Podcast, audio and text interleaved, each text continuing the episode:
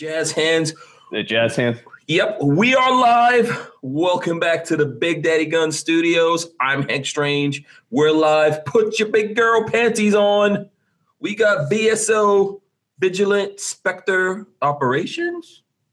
Is that is that what You're it breaking is? up a little bit. Yeah, is it is Yeah. it Vigilant Spectre Operations? No, it was that for a while, and then Oh. we re- we rebranded it. Um, we had So- been so when we started YouTube, um, we started YouTube before it was ever like a real big thing, and you know guys could make money on it, and it became a serious thing. So we all used, um, and I think Military Arms Channel did this too. Um, we all had usernames, right, that we used to just upload, you know, stuff. We did that, you know, MySpace you know, all of that sort of mold was how everything was built back then. And we have since um, changed the uh, the branding on the channel from all that kind of like juvenile stuff that we used to do to uh, Was to- that from like forums? Was that your name on the forums or something? yeah, yeah. I mean, that's literally what it was. It was um, was from the forums. You know.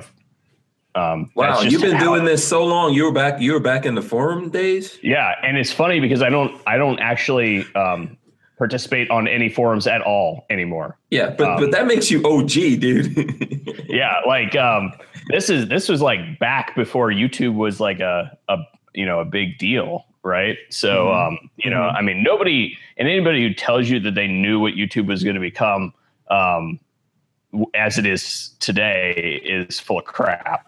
Mhm. So, um, yeah, we were just jacking around at the time we started the channel, basically looking around saying, um, you know, we can do just as good content as these guys that were doing it at the time because there wasn't a whole lot of good stuff out there at the time. And, uh, and we, so we started doing it. And then we came back a few years later and we're like, wow, people are actually watching this crap on purpose. You know, Yeah. maybe we're going to try a little bit harder. Right. yeah. So, um, then we went underwent a rebranding. So, um, Okay. So what does VSO stand for now? Actually we we turned it into even more of a joke and it is very shitty operators. That's what I we like that. uh, yeah Wait, no joke. T-shirts? no i need him i need him Damn I, it, uh, dude. I actually okay fine. That's that's the next one i'll make right? We were doing uh, shirts with a guy uh, local um, uh, a combat injured veteran that was doing our shirts. And then he we kind of had a falling out with the guy because he wasn't he was having other problems with this business and he expected us to front load you know a whole bunch of stuff uh, Okay. for him and you know it just wasn't working out so we actually just kind of let the whole apparel thing kind of fall by the wayside um, Okay. i'd like to restart it i just you know i'm a busy guy If haven't got around to it okay, so if you don't have a shirt guy, I actually have a shirt guy. I'm going to be coming out with shirts. I don't know, probably in a couple of weeks. Hmm. But I have a shirt guy. So cool we are going to come out with uh, t-shirts and stuff like that, and then these guys make them for people. So people order them, they make them, they ship them. oh okay Yeah, That's cool. So I can link you up with that dude. That could be You know? that could definitely be worth my time because um, my biggest problem is time. Mhm. I don't have to, I just did uh, our latest giveaway through our Patreon and it's it took me like 2 days, Mhm. right? Like to get all the packages out. I couldn't I, I can't do it that big again. Mhm. I, Yeah. I can't manage it. Yeah, yeah, that's not the kind of thing I could do. Now I know I can hear the like people are asking me in the chat if the if we got hit by the thunderstorm yet. No, it's it's I think above us right now because I can hear it rumbling and grumbling and everything. But I think so far the internet and everything looks good. So let's let's like start and be official on this. I want to thank everyone that's um, in the chat. Got a bunch of folks in the chat. We've got people watching and all that kind of stuff. I want to invite everyone watching to share. Click the like button right now. Click the like button.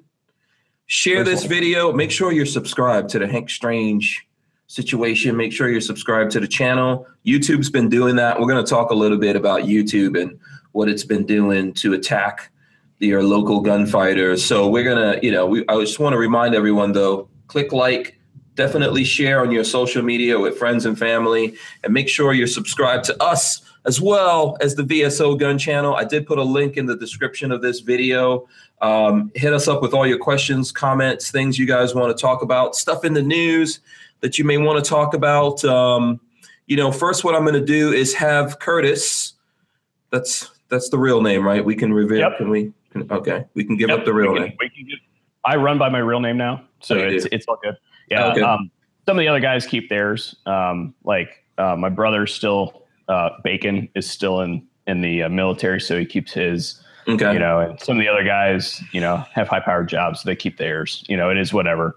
Um, but ever since you know I started like doing this full time, I pretty much you know started just going by my real name. It's yeah. it it's more real. You know. Yeah. I feel So- you. I mean, I, that, Hank Strange is not my real name, but I still use it because people have been calling me Hank Strange for a long time, even before I've done this. Back in like my my like underground hip hop days, I was like a producer. I was like a underground P Diddy. I was like H Diddy. but anyway, so I've been doing it for a long time. Plus, you know, um, just to to uh, not get Lola and the kids into a bunch of stuff. One of my kids graduated and he's in college now, so the other one's still in high school. So, but but pretty much Hank Strange. I don't even recognize when people call me by my real name. You know, only Lola calls me Sean. That's my real name. So, and only Lola I, calls me I, I feel privileged because in my cell phone I Uh-huh. have Hank's real name. So there you go. Congratulations. Cool. Yeah. People always want to, like, if people find out my real name, then they want to call me that. And then I don't respond to that. And they're like, what's, what's, the, what's the matter with you? Because I just don't it. It's like, you know, there's so many people. So I, I people have called me hack for a long time and I kind of, you know, I'm cool with it. It's a lot cooler than my, than my, you know, my real name. So there's no like super secret underground super operator stuff going on. I'm pretty much like, like I'm gonna get one of those very shitty operator t-shirts when you make them. Make sure you keep me posted on that. So I will. I, I will. I need to. I, I'll canvas some people to get some designs made for me, so that I don't have to, you Yeah. know, put any like zero effort into it. There you go. no, these guys, these guys that I'm gonna hook you up with, they can do all that stuff. So Cool. all you got to do is put the t-shirts out there. So you know, let's let Lola's not here. She left a bunch of notes for me though. I've been running around all day, and Lola was off today. So whenever Lola is off, it's like basically my nightmare. I Mm. have to get up early. I have to do a bunch of chores and run around and follow orders all damn day. I understand. I understand. Our power actually went out last night, so we were up Oh. to like three in the morning waiting for it to come on, trying to manage various things. And and uh, Mud Girl, she was she was kind of sick last night at the same time, so it's kind of like uh, she just walked in. She actually brought me that drink that I've been sipping on. So oh, cool. uh, yeah, Cool. So What's up to her? So it's you. You've got the same girlfriend from the last time, right? um, we're Right. actually getting married. So oh, there you go. congratulations. Yeah. Okay, yeah. So- Because I, I mean, I think I remember. I've known you for a long time. I think as long as I've been doing this, I've known you. You're like one of my first buddies in this whole thing, and amazingly, we're still friends. I don't know what the hell happened. well, you know, hey, what can I say? yeah. I Well- I don't get. Well, there's a lot of a lot of people don't realize this. We were kind of talking sort of about this before uh, we got on live. Um, there's a lot of politics in the uh, in the and clicks in the gun industry, and uh, Yeah. while I do fall into several of them, um, I try to be as non-political as I can because you never know when um, you're going to need to collaborate with somebody. And if you've been, I, I'm just not a shit talker. Uh, Yeah. That's just the way I just kind of roll. You know, people talk Yeah. shit about me, but you know, typically I'm not the shit talker because um, I don't want that to come back later if I've been talking shit on somebody and be like, "Oh, hey, now guess what? We're stuck on this project together, and now we have to get along, right?" yeah, that's going to be fun. You know Yeah. what? I think there's a couple of things. Like one thing I like about you, you really don't give a fuck what anyone thinks. yeah, pretty much. yeah, that's what I like about your channel, all that kind of stuff. So, um, uh, shout out to Meredith's Mayhem. He just like donated 20 bucks to the chat. He wants to know, Hank, do you have any music beats you could let me use for my channel? Okay.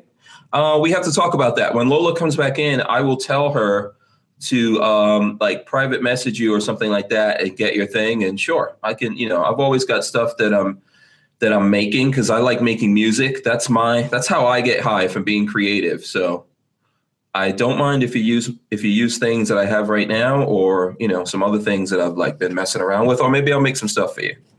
So Thanks a lot for that. We appreciate it. Yeah. So what I was saying is like you don't you don't really give a shit what anyone thinks. You do what you want to do. Yeah, pretty much. Yep. Yeah, and you roll how you want to roll. I don't know if you would say like zero fucks. I don't Yeah. know, but, Yeah, but close. pretty close. Pretty close. Yeah. You know, there yeah, there are there are things that I that I definitely do care about, but um for the you know, for the most part, um I don't owe a whole lot of people a whole lot of things. So yeah. um yeah. So yeah. but- and and I think that comes off a lot in our content uh, that um, you know we're really there to um, you know I started this just messing around, but you know at some point it became real for me because people actually put stock into what I say. So um, when I am evaluating a gun uh, for the purposes of putting it on YouTube, make sure that it's right right? And that you know what you see is what you get. I Mhm. um, I think Mr. Guns and Gears said this once too. I don't reshoot groups. So- oh, you mean Uh, like make it look like you're awesome shooter? yeah, no, no, I totally suck. Right? Yeah. I actually shoot a handgun better shoot a rifle. Um, but wow. Okay.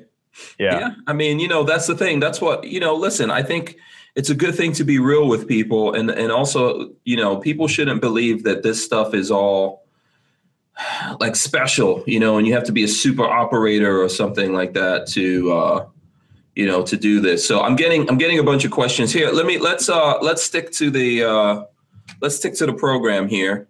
okay, And um, let's follow some of the instructions because Lola has left instructions for me and questions. So first, she wants you to like introduce yourself to the audience, tell them you know who you are and how you started doing a YouTube channel, all that good stuff, your background, etc. did we just uh, did we just uh, cover that? Uh, Kind of, we kind of, Yeah. we kind of talked Okay. about the name, but not really like how. You Yeah. know, we know you're old school, you're OG. So um, I think the the easiest way to to do this is from the genesis of of how I got into guns, which is I was raised around this stuff. I know a lot of guys are, a lot of guys aren't as well. There's a lot of new shooters too, but uh, I was raised around guns. I was told to go hunt.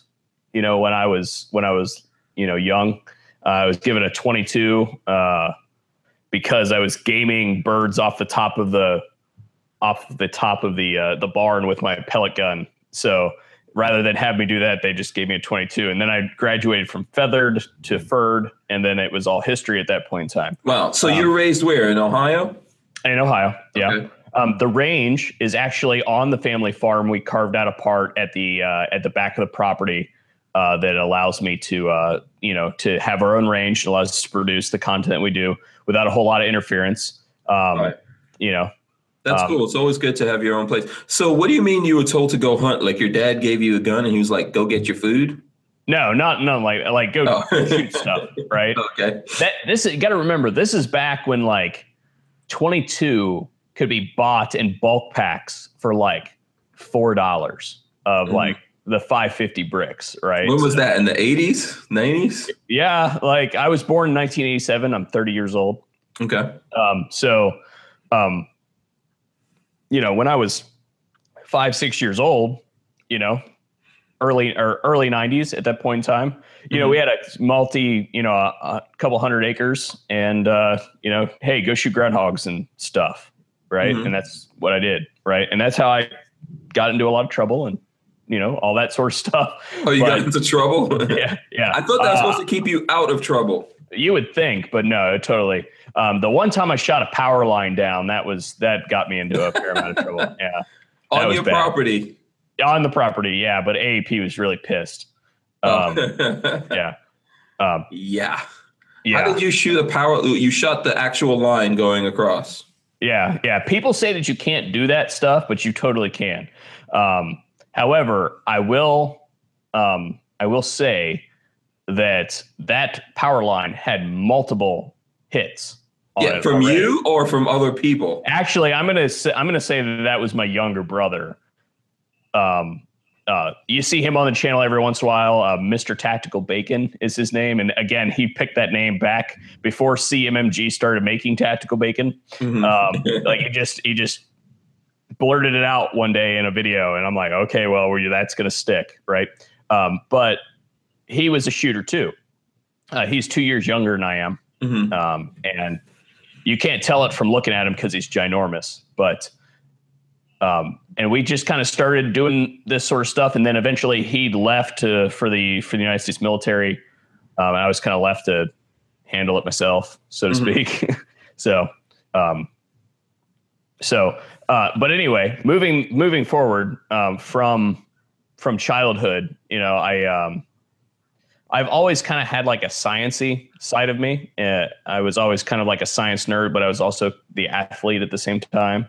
And I, I went to school and uh, got more and more into guns when I was when I was in, in college. And then I got out, and that's when I started the channel after spending lots of time on the forums and stuff like that, seeing the types of content that were out there, and uh, and we just started started doing our own thing. Right, because besides you know, I know people see the facade and they draw their own conclusions, but you're really like a nerdy kind of guy. Oh yeah, oh yeah. Like um, I I held degrees in biological sciences and chemistry, and I was a um, I my initial career was a scientist, uh, predominantly chemist chemistry, and uh, and that's kind of how I got into um, kind of the testing evaluation Mhm. side of things. Because um, we do two things here really uh, as far as the as far as like my business is concerned. You know we uh, we do the video thing that everybody sees and is glamorous and all that sort of stuff and then we do the other side of things which is just the grueling boring uh, testing and evaluation of equipment Oh, so, So, you uh, test stuff for people. Are you full time in this now, or are you? Because I Oh, remember yeah. when I met you, you were kind of like doing both both careers. Yeah, yeah. I had both careers going uh, for a while, um, and then some things happened uh, uh, with the government um, that affected uh, my cool guy job that I was doing. Um, I mean, cool guy as in cool nerdy guy job that I was doing. Uh, I've never been a cool guy, cool guy as the industry sees them. Um, You know, I'm just a nerd, right? Um, but um, because of those happenings in the government, uh, that job kind of went away, and uh, I found a need to basically. Um, I, I came to the conclusion that having your whole livelihood come from one source is a really bad idea. So Yeah. I kind of went to. I tried to diversify and stretch myself out a little bit more to to give myself some more financial insulation. And that's kind of where the business model behind uh, what VSO does was uh, born and it's been evolving ever since. So uh, we get guns in uh, from manufacturers in various stages. Um, it could be a complete prototype, it could be a finished product that's ready to go to market. Um, and we evaluate that gun because a lot of people don't realize this um, who aren't in the industry.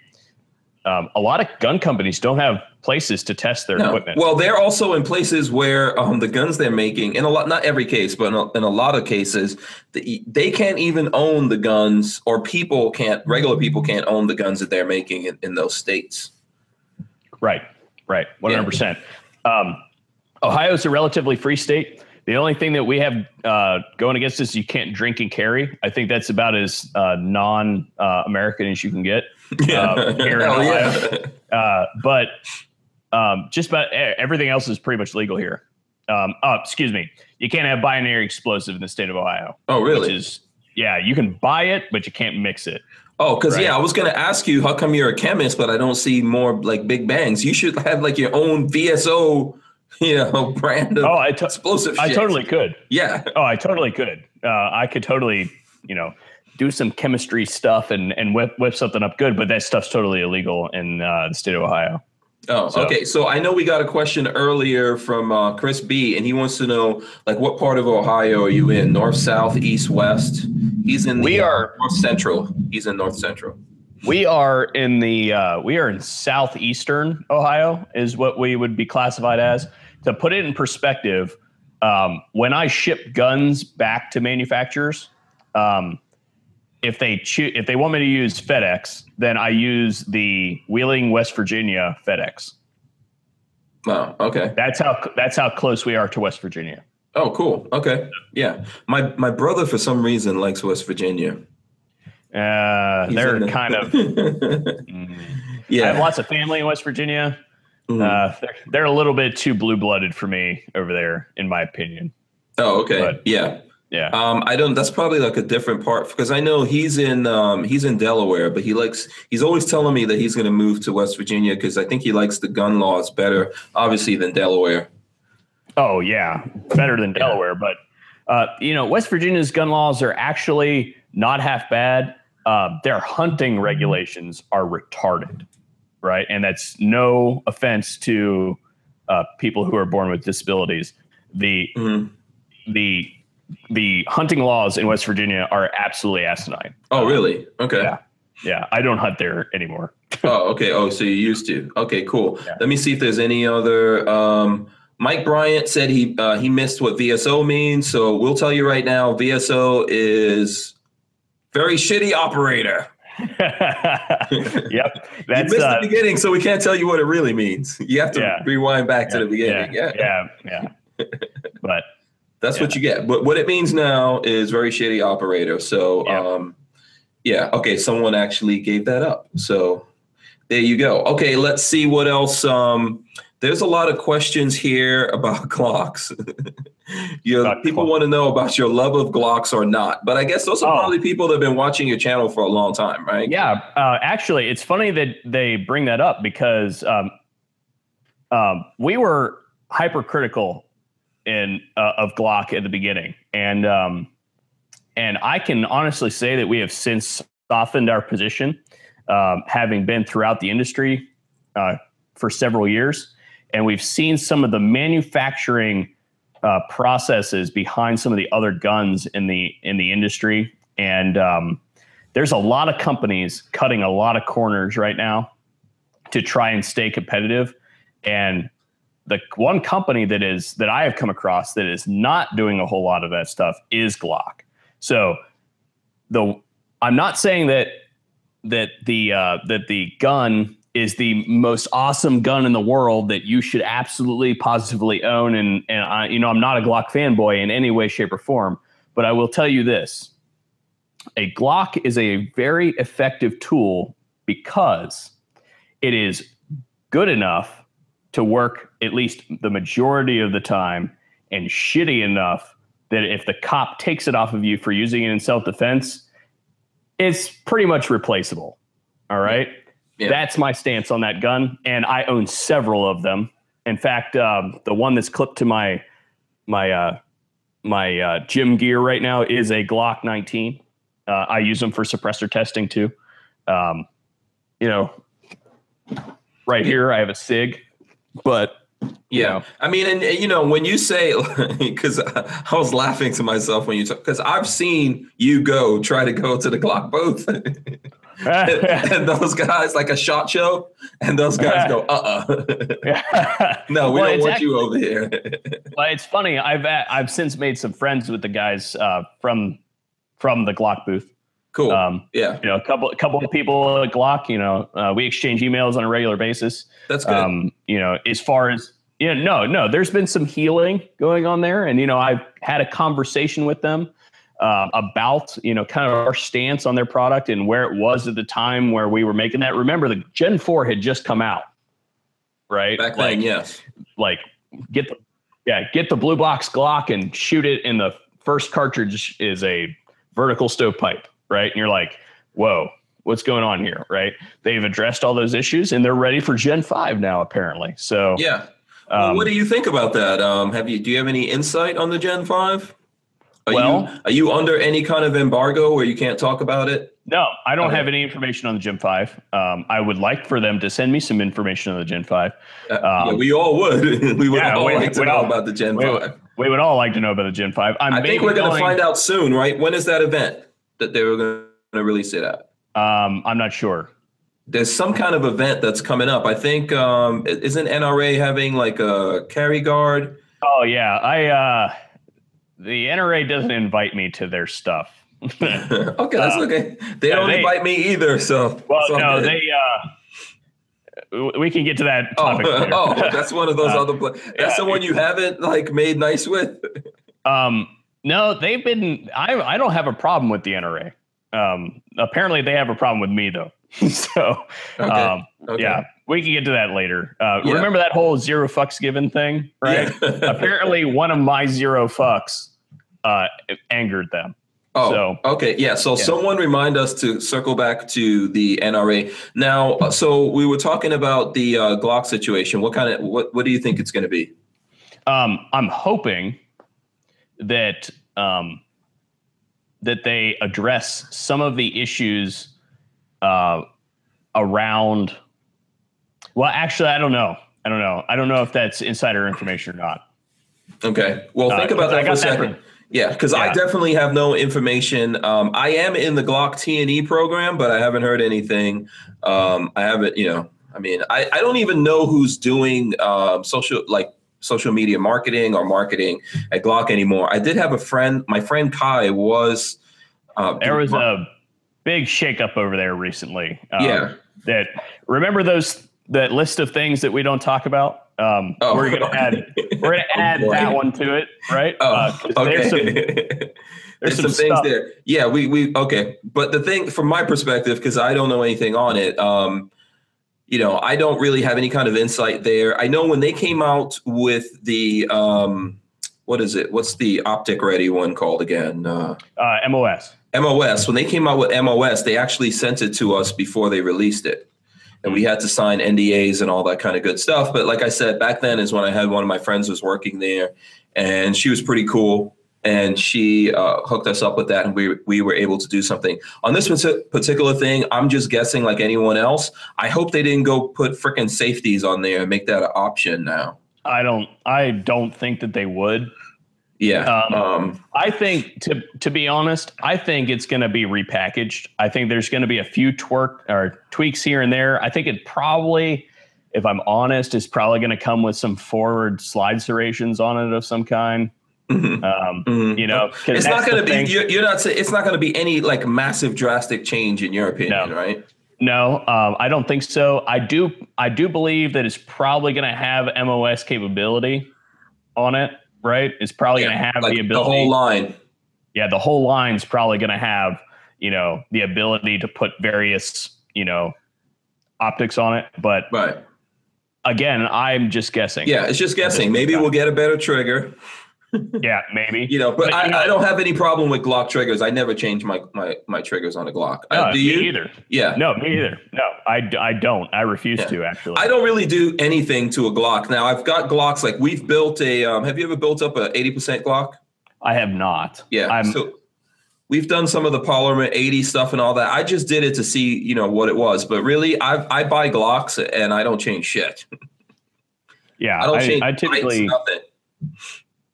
Yeah, I typically don't change anything. Um, I've seen, I have a few friends um, who do that sort of stuff, and I just, I just haven't really. Ever since I've tried it once, I, I just stick to the standard one that they put into the gun. It seems to go well. Uh, there is an individual uh, in our circles that had an after factory trigger in his Glock and dropped it and discharged a 40 caliber round uh, through both of his tibia and fibula.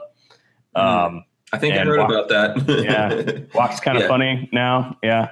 Yeah. Um, Um, so who is who says this? Uh, hold on, let me see this. So Gun Carrier says learn about the details of the new Glock in an hour on Gun News Weekly. So while we're we're gonna probably still be here talking in an hour, if anything comes up, someone like hit us up with a link or let us know that there's something going on there. We'll go over and take a look at it and we'll talk about it. You know? Um, yeah, I don't think there's going to be any huge drastic change. Do you think we'll see? Do you think we'll see a carbine? Oh, I would love to see a carbine. No, I, I seriously would because yeah. So yeah. So everything, everything that um i mean that's like one of the standard options for most 9 millimeter carbines right yeah. They um is a glock fed you know a glock magazine fed uh Yeah. I mean, you know, here, here's the thing. Like, people think I'm joking, but I'm pretty sure their asses have a carbine. They've developed one. I'm pretty sure they have. you think I'm, I think they've developed one. I don't. I don't have any special news or anything like that. No one told me anything, but I, I'm pretty sure Glock has a carbine. And so many people have, like you just said, have made, a- uh, you know, like AR 15 platform or whatever you want to call it, uh, you know, nine millimeters that use Glock magazines. That's kind of like a holy grail that everyone's been searching for. And to be honest with you, no one's completely accomplished it, you know, 100% because a lot of people say they get last round bolt hold open and they don't. You know, there's a debate of whether or not that even matters. I don't know what you think about it. There's a couple good ones out there. We recently did a video on the um, the CMMG guard. I actually have a second one in the queue uh, where we went and so did a bunch of silencers on it to see how okay. it uh, see how it worked as well. That one will be releasing the next couple weeks or so. But okay. um, but uh, they, they it's a 45 caliber one. Uh, it runs off of Glock 21 magazines, and it has last round bolt open and works great. Um, it, but it, the mechanism is completely different. That you know they had to redesign that whole mech inside yeah. to make sure that it would function that way. Right. Um, and now the we have to we have to talk about the reason why Glock mags are chosen for this role. Right. Right. Yeah. Um, it's because they're ubiquitous. It's not because they're the best magazine. Um, and I would argue that um, it, any magazine that goes from double stack to single stack is going to be less efficient, and you can see this especially when you get to the higher cap magazines. Um, They tend to have feeding issues uh, okay. ex- uh, because you've got all that stack pressure pushing up on one round. So that round towards the uh, when you first start shooting the magazine can typically be really tight and be slower um, on the on the pickup. Oh, right? Oh, okay. So quickly yeah. before we before you go any further here, let me just like you know have the little like learning part of the conversation today. Ubiquitous, for anyone who wants to know, means present, appearing, or found everywhere. you know, we said VSO was a nerd, so yeah, uh, I had yeah. to go look that up and make sure I knew exactly what it meant. Uh, my bad, my bad. No, no, it's cool. Uh, no, I like it, man. No, uh, but like seriously, you, you, can walk so, yeah. in. You can walk just in, you can walk in just about anywhere and find Glock 17 magazines or absolutely also Glock 21 magazines. Yeah, a yeah, lot of us have them. Yeah, I mean, they're. I mean, come on.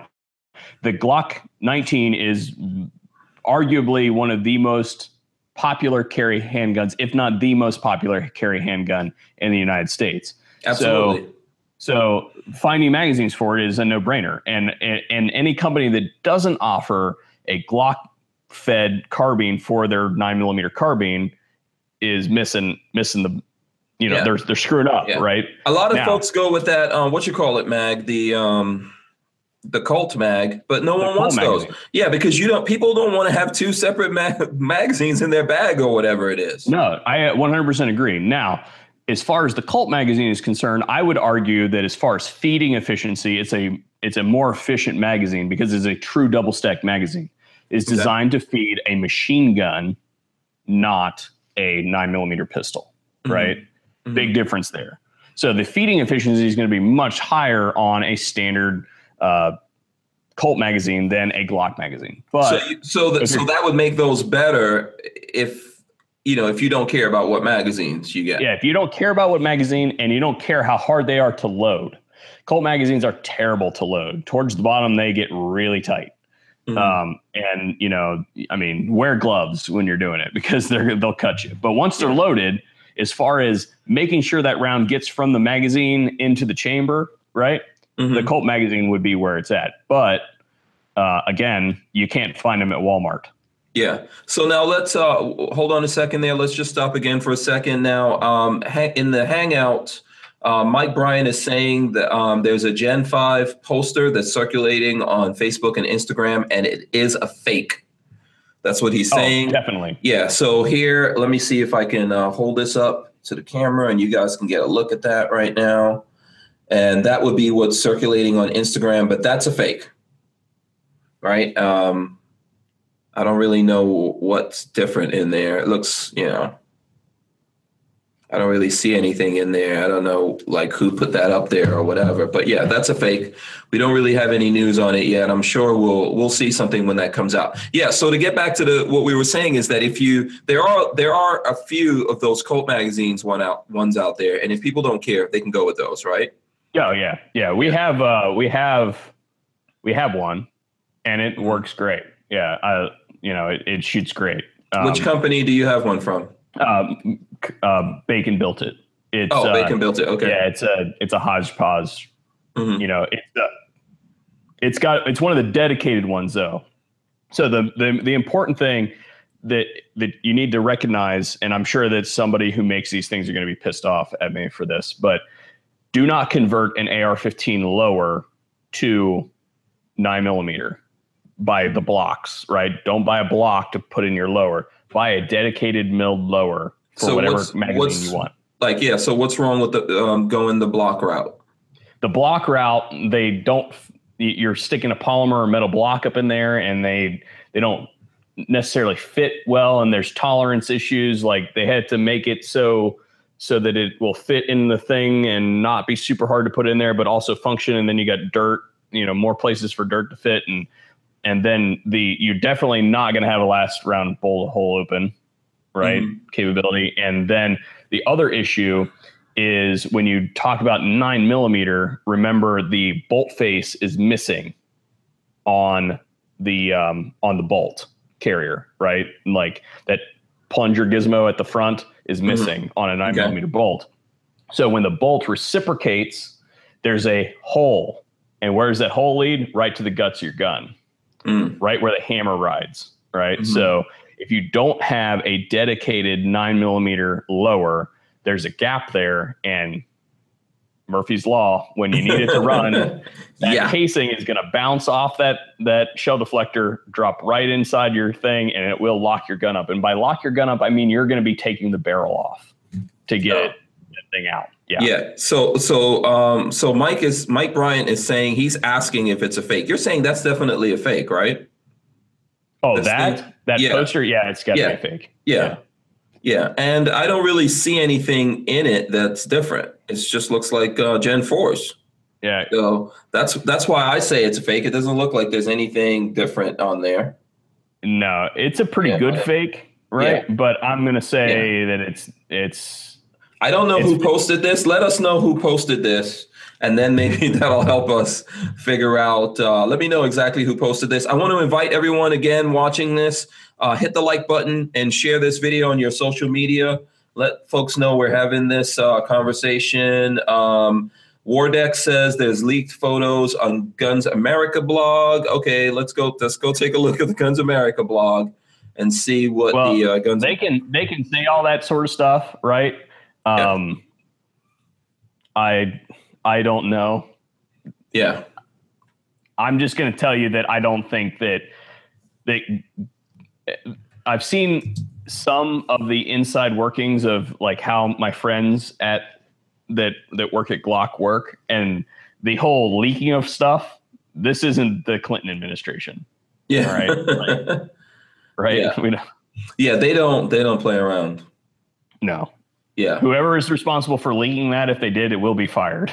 yeah i don't So- and i don't see anything on the guns america blog yet if someone has a link um, send it to us and we'll we'll take a look at it and talk about it and you know And I would also say that just about any, I would say any media organization that's within the industry uh, that would post those leaked photos, if they were legitimate, um, would probably get some get some talking to. We'll put it that way on the back end. yeah i doubt that's going to go well you know and i'm sure that they signed an nda and all that kind of stuff you know it's gonna i think it's gonna be out pretty soon i don't think i don't think you're gonna see a carbine that would be cool though i think that's how we got into this conversation right Yeah, that's how that's how we got to the carbine. People think it's like a dream that we're talking about the carbine thing, but so many people have made a carbine and not like I don't I haven't seen now you said you've seen some companies that have made pretty good versions of the carbine. Yeah. Oh yeah. Yeah. There's there's some good there's some good carbines out there. Um, the two of note, like I said, the first one is the uh, CMMG, uh, the one that's in 45. It's called the Guard, and then the other one that I really like is the I'm gonna butcher this one, and Rich is gonna kill me, but the Angstadt Arms. Oh, okay, Angstadt. Okay. Yeah.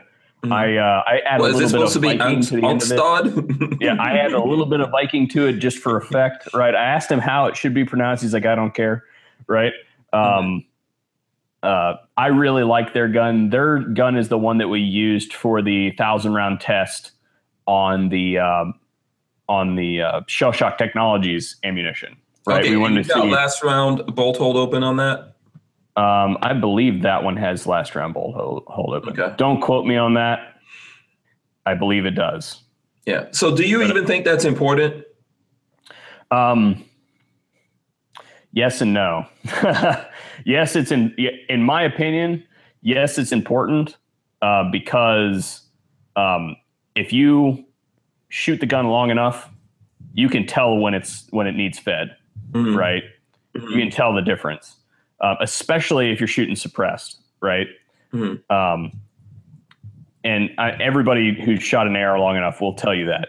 Um, I think it's important because um, although I run the charging handle, Mhm. uh, it makes the that whole cycle easier, and uh, it's just it's just better It- because if you if you shoot from the workspace, you retract the firearm like this when you go to load it, and if the if the breech is open, right, the bolt is back. Uh, the whole reason we we move it to this position, I'll grab my short bow rifle here for this demonstration. The reason we retract it like this is so that we orient the bolt towards the ground. Mhm. And what that does is when we work the charging handle, anything that's not supposed to be in there falls out. Well, Right. if the thing is already locked to the rear, when we retract it like this, there's another chance for it to fall out by itself. See what I'm Okay. saying? Yeah. right? That's where I see the value in last round bolt hold of it. Because I'm going to come back here, put the magazine in, work the bolt anyway. Right. Okay. Yeah. I'm kind of, I subscribe to the thingy of 100%. Um, the brain's always kind of on record thing. And that's just from the, the study of the art of shooting the gun, right? Mhm. I don't have any military experience or anything like that that guides that. It's just from my perspective, it will work 100% of the time if you work the charging handle. Right. Okay. Yeah, I understand that. And I think why some people want the last round bolt hold open or lock back is so that because that little thud that it does, you know, you kind of feel that and you know, okay, this thing's locked back versus like there's some kind of problem or whatever. It's a little bit of an indicator. I don't know how important. Yeah, I, I mean, as a person who's never been shot at, I can't tell you if you're going to be able to feel that or hear that or smell that or any of those things associated with the way that happens, or whether you're going to be able to differentiate that from a malfunction uh, under stress or not. Yeah, right? you probably shouldn't train for that. no, no. I do. Yeah. I I do a lot of force on force training, um, and I can. I have seen myself do it. Be able to tell that it is that thing, Mm-hmm. Just for what percentage of force on force training equates to live bullets? I don't know. I can't tell you. yeah, Right? Never been Yeah. there. yeah, and you'll never know till you get in that situation. So I know I that some. do. Yeah, I think it's probably Crispy that sent me this. He sent another. Uh, I think there's memes going on right now. Okay, I can't zoom in on this. yeah. So there's, there's memes out there right now. This one is from Guns and Gear, yeah, I saw that one and that's not a Glock. I can tell Yeah, you that I right saw now. I saw that one earlier today. I laughed. Yeah. So for anyone who's listening to this, basically, because we have this, we put this up on iTunes. For anyone who's listening to it, it's uh, basically a Hi-Point. Yeah. Says the bar has been raised again. But yeah, I could tell you they didn't go that route. We're just all going to have to wait. I think um, maybe you like maybe like a day or two before you might see something because you Yeah. know it's it's happened that things have leaked out there. But all right, so I definitely don't think there's going to be any kind of carbine. No. Now the other option that I would say is maybe new finishes. You know, Yeah. on the you know they may offer some you know some factory Cerakotes or something like that. Uh, you know, those are those are good options. I mean, they they do add value to the gun. I mean, Yeah. not that the the finish the stock finish is fine. It works fine. It holds Yeah. up pretty good. Um, But uh, people, I don't think people realize because there are other colors out there that you can get, but those colors are not coming directly from Glock. right. those are distributors that are painting or cerakoting them or doing whatever. And technically, when they do that, um, that you know you have to think about your warranty there, right? Because if you modify your Glock, technically Glock doesn't cover it anymore. Right. You know. Now they may have some like kind of back end deal that says, you know, hey, you, you you're cool to do this and we'll still cover the warranty. I don't know if that exists or not.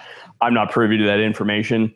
Um, but anytime you do any kind of modification to the gun, adding Yeah. new sights to the gun, adding new triggers the gun, anything like that, you technically void the Yeah. warranty. Yeah, and then you have to deal because I, I I had a friend who had a problem. He had one of the Cerakoted ones from some, one of the of the uh, distributors, and there's a few of them that do that. And then he had problems with it. And when he called up Glock, they were like, "Yeah, technically that's not covered anymore. If it's a different color, we don't do that." so um but they you know they still try to help him out. And then what he found out was the problem he was having was because of the cerakoting. So like some not the cerakoting itself but the process of cerakoting i think there was like some junk or something left in there. And that's what was creating the problem you know which he eventually got that fixed the thing is is that's why it would be like i'm sure there's folks out there going who get you know what does that mean if they're coming out with colors it's a big deal because that's now covered by that yeah. Yeah. so you know. yeah absolutely. So that's what you would be um you would be getting there. Okay so you know what? We we can uh spin back around. What was the thing we were supposed to talk oh nra Yeah. Yeah, Yeah. so w- was this we cannot talk about it or we can't No, talk we about can it? we can talk about it. We can talk about it. so what did you do what did you do VFL? What did I do? I posted a photo right when they um, it was a mock-up of one of the photos they published and it was of an individual um, who had who was drawing their firearm and had their finger inside the trigger guard. This individual um, is a combat wounded veteran. Um, his hand was destroyed by shrapnel and it was reconstructed. You know, all that all that jazz. There's a whole backstory to this whole to this whole thing, but Mhm. um, my issue that I cited in the photograph that I or the meme actually that I made Mhm. um, was not with him, right? That dude's still doing it, right? Even though he got his hand blown off, right? Like Mhm. more power to you, bro. right Uh, more stones than I got. My problem was with the NRA and the whole support structure that that photo had to go through before it was published by the NRA. which because it's supposed to be against their their own rules Huh? is that what you're saying Yeah. because that Against their- technically would be against their own rules of safety Yeah. So it's a photo that shows somebody, and remember, a photo's worth a thousand words, right? A picture's worth a thousand words, um, and a video is worth even more because it's a bunch of photos, right? Right. But but you have a a snapshot in time of an individual that the layperson may or may not know uh, this person's background or anything like that. They see this guy pulling this pistol from the holster um, with his finger in the trigger guard, right? That sends all kinds of bad messages, and it's not his fault, right? Mhm. Why? The questions we have to ask are one, who's the photographer? Why did it leave? Why did that image even leave his camera, let alone get downloaded to his uh, machine? Who edited the photo, right? Who commissioned the photo to see uh, to to get it put on the carry guard thing, right? How many levels of bureaucracy did that go through? oh so this is recent it's part of the whole carry guard thing yeah, it's whole, it's part of the whole carry guard thing. okay And it's all centered around how many people at the National Rifle Association dropped the ball before this photograph uh, had to be published, right? And it wasn't just me that said stuff, but I think that I probably got the most hits on my Yeah. photo. Um, Well, there's a couple of things here that we should unpack. there's a couple of things. yeah, uh, yeah. Take it yeah. away, bro. yeah, yeah. So, um, one, um, yeah, this happens a lot with the NRA, right? I mean, they're a very big organization. They've got people doing, you know, like real prof- professionals. They're not like us, who we go over everything, and we still have mistakes to go out there. I'm sure. Oh, I know. I do. But you know, they're a really big organization. A lot of things they just leave up to people, and and yes, there's probably not should be someone who's screening all of that but they're just doing so much stuff that it gets by them i think you know, look at look at what happened. Um, did you did you go to NRA? Did I see you out there? I did. I did. Yeah, I think I I think I saw you there. Yeah, we were. Yeah, we were there. Yeah. Yeah. We, oh yes, I was hanging out with you. I remember Yeah, that. yeah. We were. At, uh, we we touched base at Eric's event. Yes, right. You and I were hanging out at the um, Iraq veteran thing after that. So, if you do you remember the whole thing that happened with um, the USCCA that they disinvited them? Yeah. like right before the show, Yeah, yeah. and then it was I'm, wait, because I'm waiting for the NRA to disinvite me to their show yeah. before the next one. when you show up there, they're gonna be like, "There's going to be a big sign." well, I'm a life member, so even if they Yeah. bar me, uh, even if they bar me uh, as media, right, I still have my life membership. So Yeah, no, there's no way. If they listen, okay, first of all, we're just joking around. But in all seriousness, if you go, because the next one's in, where is it? In Texas somewhere? Dallas? yeah, Yeah. So the next one in Dallas, if you're there and they don't let you in, you have to let all of us know. oh, yeah, I, Because I, I will. yeah. Let all of us know. That will be news. That would be news. yeah, absolutely. Immediately let all of us know because that will be a thing. You know? But um, yeah, the fact that they disinvited those guys, I think, was a very bad PR move on their part. You know, and I wonder who really like okayed that. Like you're saying with this photo, who okayed to go? Yeah, a couple of days before this thing, when everyone's like, we've had these guys come out to this show all this time. A couple of days before this, we're gonna disinvite their asses, and then we'll put out our own thing. yeah, and it You was, know, and then gun guys will love that. is purely because it's a competitive thing. USCCA's product directly competes, and I would, and if you ask a couple lawyers too, probably outcompetes the NRA carry guard uh, in many ways. Um, Yeah, no, I get that that it's a competition thing, and they obviously have the right to do that, but it's still a dick move. Still no, it's move. totally a dick move. yeah. I mean, you don't, you don't, you don't do that to other gun guys. We are standing on an island surrounded by enemies. Yeah, you don't you don't start kicking people off the island just because they spit in your soup. Yeah, Right. put them, put them in the basement. They didn't have a basement. Actually, they put all of the NRA in the basement of that. At the uh, what was it? The um, what was that? What was the um, convention center? It was I don't remember. Yeah, it was in Atlanta, and it was one of their big convention centers. But they put the NRA in the basement. I hope they don't ever go back there, that. man. I did Yeah. notice that. Yeah. Yeah, I hope that the NRA doesn't go back there because I thought that was bullshit. No, it was. Um, now the um, the convention center was the appropriate size this time. I will I will say they did pick a a convocation center that was of appropriate size. Do you remember uh, Indiana, Yes, the one in Indy, yes, dude? That thing was so crammed, yeah. right?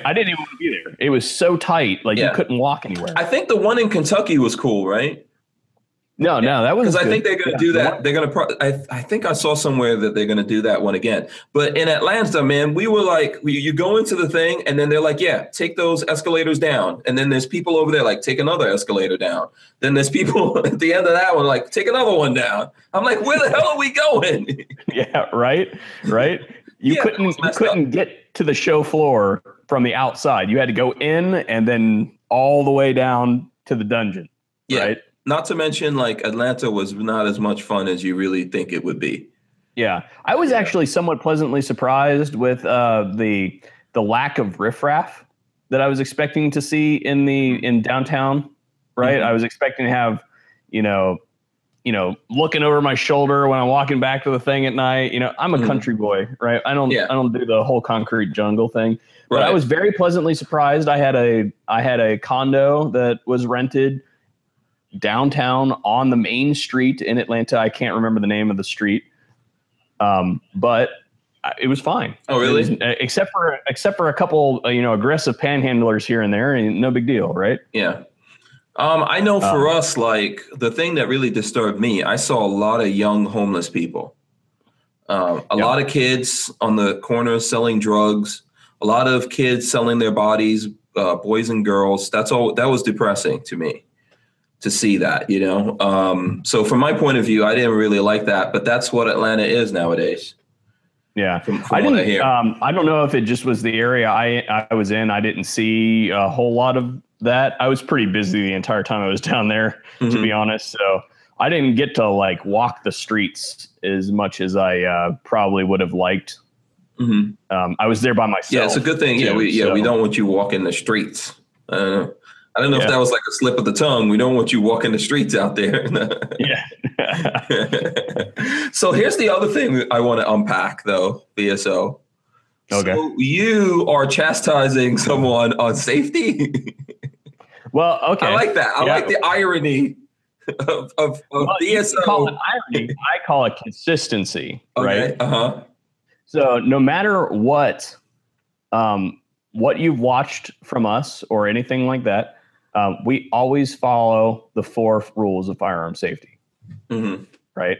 The only time we will violate the first rule, which is treat all guns as though they're loaded all the time, um, is when we have meticulously gone over with the camera mm-hmm. and shown that it is a clear gun because it's we're we're we're turning it in multiple directions for for people to see the the the firearm. We're reviewing the gun. We're showing the features of the gun.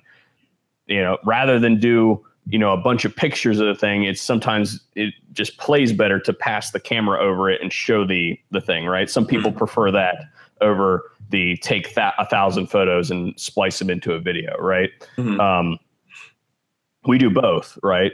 So whatever fits that particular gun, we will do that from time to time. Okay. Right? But we have all the safeguards in place, the guns triple check, all that sort of stuff. And usually it's the the whole gay safety check with the yeah.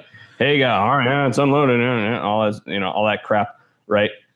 Um, that's the only time we typically violate. Every other thing that we do will follow the four rules of firearm safety. Period. Yeah, I'm right? not. I'm not knocking you. The, I'm not knocking you, but you but know think, you get some flack.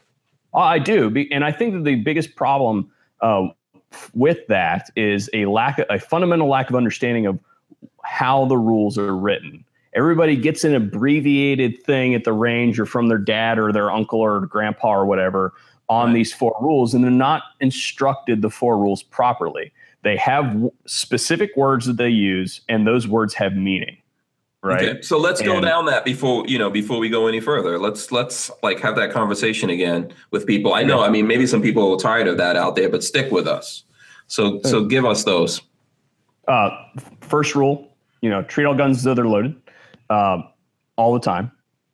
And it's a it's about respect of the gun. So however you're handling the gun you should respect the firearm as though it's loaded no matter what. So um, there's a there's a video out that I recently dropped where I was putting a silencer on the end of a loaded gun. You should whether the gun's loaded or not, you should be putting the silencer on the exact same way. Just because the gun's unloaded doesn't mean that you can grab the can by the end of the thing and screw it on, right? No, you have to grab it around like this because that is the responsible way to put the silencer on the gun. Because you're conditioning yourself. You're conditioning yourself. That's part of it, right? Mm-hmm. Yeah, yeah. So the next one is the so it's it's gun trigger, right? So keep your finger off the trigger until your sights are on target and you've made the decision to shoot. Right? Okay. So that one's pretty self-explanatory. The finger straight, you know, and that and the sh- the act of shooting, right? And the act of drawing and all the other administrative things that we do with the gun uh, are separate. They're two separate actions and um, the way I like to say it is the the act of shooting a gun and the act of drawing a gun or pointing a gun are two separate actions with their own distinct uh, physical, legal, and emotional consequences. Pointing a gun at somebody is not the same as shooting somebody with the gun, right? Mm-hmm. The legal aspects are going to be different. You're going to be charged with various things based on those. Um, things are going to happen differently depending on those two scenarios, and you're going to have to deal with that situation differently um, in your brain on the outcome, right? So they're two separate things. Treat them that way. The finger doesn't go to the trigger until you've already lined the sights up, right? So the next one, and I actually, I actually argue the order of three and four, right? So, okay. gun, trigger, muzzle, target, right? Um, muzzle, you never point your muzzle or you never let your muzzle cover anything that you are not willing to destroy, right? and that muzzle is the only thing that matters. You can point it in the direction of a target, right? And it might have a important thing next to it that you don't want to destroy, but you you don't you never point the actual muzzle at the thing that you care about, right? That you don't want to destroy. Mm-hmm. And that's why you see us a lot of times on video, you'll see if the camera's static on a tripod, it the the rifle might pass past the you know pass over the camera. Right, because right? you better be willing to destroy no, your camera if you're going to make YouTube videos. Yeah, yeah, yeah. Trust me, I just I just blew up a GoPro yesterday. Right. Uh, see it on Instagram. But um, if there's a cameraman working with me, you'll see that you'll see me draw an outline around that guy. Right. That muzzle goes up to the air around the person and back down where I'm wherever I'm going. Right. Because you never point that muzzle at them. Right. Does that violate a rule of firearm safety? Absolutely not. Right. Because shooting is a three dimensional activity right? We're conditioned that there's this 180 degree line that we have to shoot, you know, that there's an uprange and a downrange, right? Mm-hmm. Well, if you do enough training, you'll see that if you do in that training, if it integrates real world case studies, you'll see that just about every situation there are friendlies and bad guys intermixed, right? Mm-hmm. So, does that mean that we should go out and put our friends next to targets and stuff like that and shoot at them?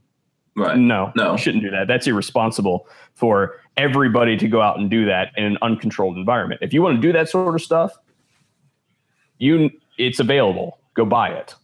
Right? Have somebody who's competent to teach you how to do that. Teach you. Right? They you can be found. Um, but then continuing on the fourth rule, or some would argue the third rule, is know your target, its foreground and its background. Right.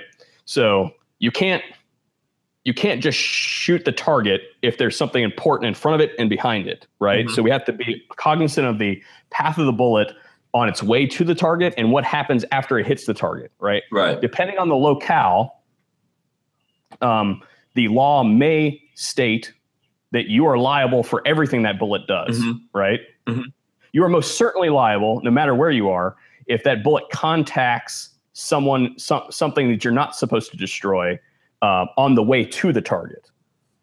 In some locales, you may not be responsible for what it does after it passes through the target, right? If you get a pass through, it might be, you may not be legally held responsible for it.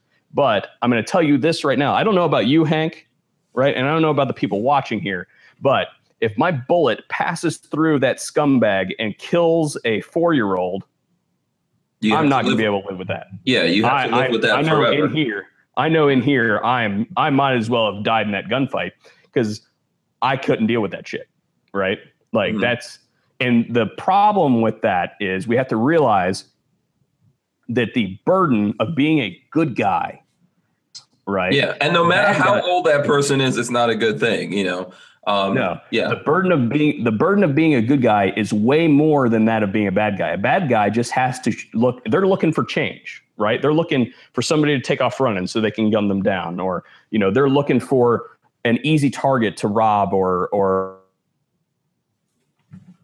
or whatever, right? Really care to mm-hmm. rape me, but you know, mm-hmm. but but um, they're looking for that opportunity. You, as a good guy, have to look for the proper opportunity that is not going to do more harm than good. Right. And that is a that is a huge responsibility that you have to take into account because the four rules of firearm safety are not just range rules. They are yeah. shooting rules that go everywhere with you. Yeah, and what you're training for and however you train, you know, when you get in when you get into something, hopefully you you never do, but you should you should be doing this realizing that you may this is something that may happen to you. Obviously, you know, most of us don't necessarily want it to happen, but if it does, you've got to deal with everything that comes after that. So, you know, that comes out of that situation. So, the reason why we're talking about all that, because you have a couple of videos that we can put safely in the controversial category, right? Yeah, so, a couple. Yeah. yeah. So, like the first one, though, I know you were talking about the suppressor video that you did recently. That was with a Q suppressor, mm-hmm. right? Yeah. And uh, let me see, what was the um, what was the title of that video? there's actually two videos where it happens. Uh, mm-hmm. um, and what we're doing is the Q. Uh, it's a it's a it's called the erector, and it has a bunch of baffles that you can put on and off. And for expediency, and I said this in in the videos, is uh, I'm going to manipulate the silencer with the gun loaded. You probably should. There's a better way to do this. You should probably do it this way but you guys are going to not sit here for 30 minutes and wait for me to do this right because mm-hmm. everybody's got an attention span of a gnat these days i and i i'm i'm with you right uh, i can't sit there for long periods of time and watch stuff right. so you li- you limit at the length of your videos i try to okay. i say that i say people ask me how long should a video be i was like as long as it needs to be right? Absolutely. If it takes 15 minutes to do something it needs 15 minutes. Now do those do the do people need to sit there and and watch me fiddle fuck around with a uh, with a silencer for an extra 15 minutes because there wasn't an expedient way to do, do it? Is if you if you file, follow the four rules of firearm safety then you can do it that way right? Um, and should look almost identical. The only difference is the gun will be cold. So the two videos that we did that on were um, the dedicated video for the Q erector it's called uh, the erector named that on purpose mm-hmm. end quote, right? Mm-hmm. And then the second video uh, that people got really pissed off about, um, it seems like, was called the Ultimate Assassin Pistol. Um, and I don't know if it just if they just the title didn't help or well I, I don't know if it collected a different audience because mm-hmm. of of that i'm not sure uh, but people seem to be much more pissed off in the uh, in the second title uh, yeah, it's definitely video. it's definitely a salacious title. Um, I'm sure YouTube didn't like it, which we're going to talk about the whole YouTube thing in, in once we get through this.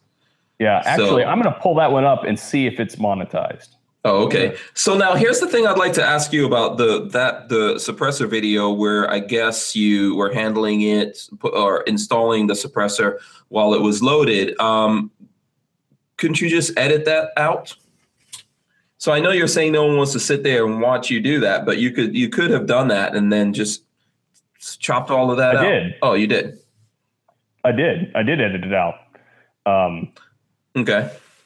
But I said in the video, I'm going to do it this way because of this. I'm real with my audience and how I'm doing right. it. Oh, okay. Right? I tried to use. I tried to use in the suppressor video specifically. I tried to use it as a teachable moment. Mm-hmm. Right as a something like, hey, this is the way I'm going to do it right here, right now, uh, because of this reason. But this is probably not the way that that is best to do it because of this reason.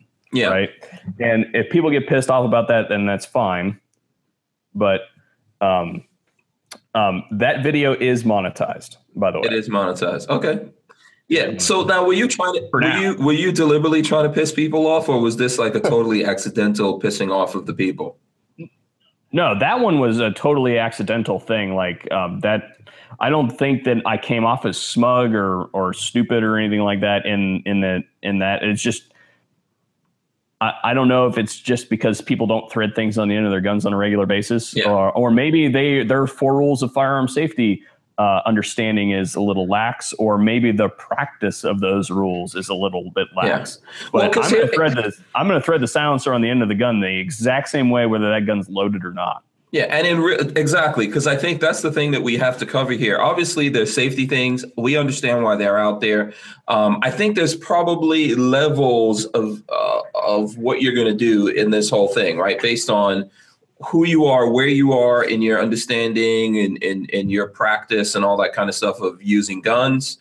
And um, and then you know you have to think about real life in a real life situation let's say with a suppressor if you were going to put that suppressor on there for whatever reason right are you going to go oh hold on a second let me unload this make sure it's safe. Now I'm going to put the suppressor on. Like you're saying, regardless, you shouldn't, you know, you shouldn't cover that muzzle anyway with your hand, right? Yeah, Makes sense. Never. You know, people do it, but you shouldn't do it. You should be training yourself to not do it. Yeah. Right. So regardless of whether it's it's it's hot or cold, you're gonna, you know, you're to do that. But in a real life situation, are you to do all of that? Oh, let me unload this, make sure it's safe, you know, and then I'm to put the suppressor on. You have to ask yourself if you're to do that. So and I would say from this point that I'm in now, um, I think you have to think about what are you going to do in real life because if you train yourself and if you condition yourself to do something, when things go wrong and you're not thinking about it and you're just reacting, you're going to do that thing that you conditioned yourself to do. And it might not be the healthiest thing for you to do because you might you might be safe from that piece of metal, but not safe from someone else's piece of metal yeah. that they're aiming at you. So now, obviously, I'm sure there's people out there they'll get mad about that and you know carry on and all that kind of stuff. But the other part of it is that if you're an adult, if you're a grown up, and if you're really free, you are free to do whatever you want to do, including destructive things to your own self. Mm-hmm. You know, um, you do want to consider other people, obviously. Yeah. You know, when you're doing stuff. Now, um, what I'd like, I don't know if you wanted to, you know, to expand on that before I go on to the to the video that was like, what was that? Um, was that a year ago? That was this past Christmas, the one that you're about to get to. Yeah. Yeah. Okay. So that was back in Christmas. Okay. So why don't you tell us about this video? What is it? I'm trying to see. I've watched it. I know you had it on Full30 because you're one of, you know, you're like you and I were like both in Full30 and you're also in YouTube. Obviously, I watched it on Full30 uh, a couple times. I think I watched it on YouTube too, but I can't remember the name of that video. Uh, it was called the four rule four. It was called the four and only rules of firearm safety. Okay. And it was an explanation. Uh, basically, that little dissertation I gave you a few minutes ago. Um, it was that in video format.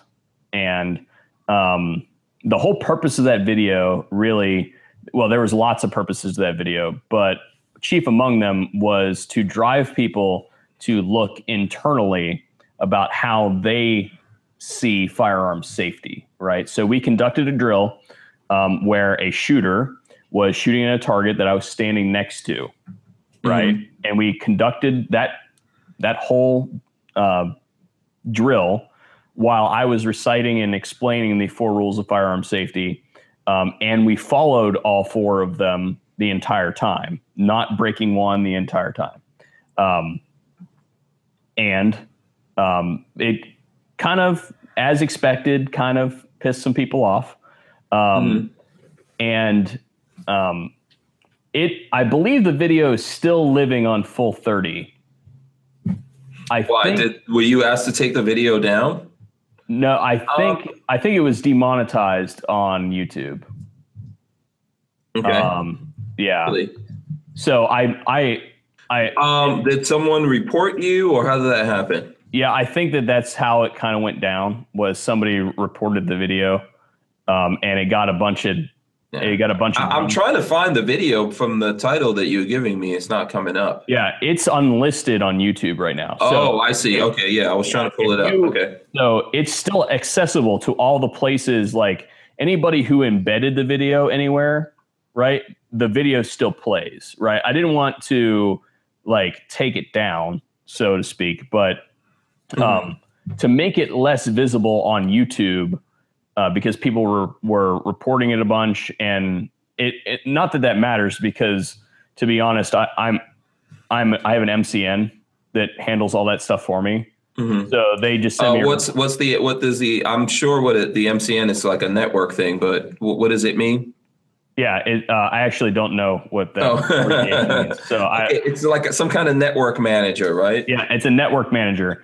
Um, that and, you have for your channel, like a dude yeah. that you talk to that works yeah. out problems for you. Yeah, so they handle those problems. So when somebody reports a video, um, it actually doesn't inconvenience me at all. Um, it, like I get a report that basically says, um, "Hey, this video is reported.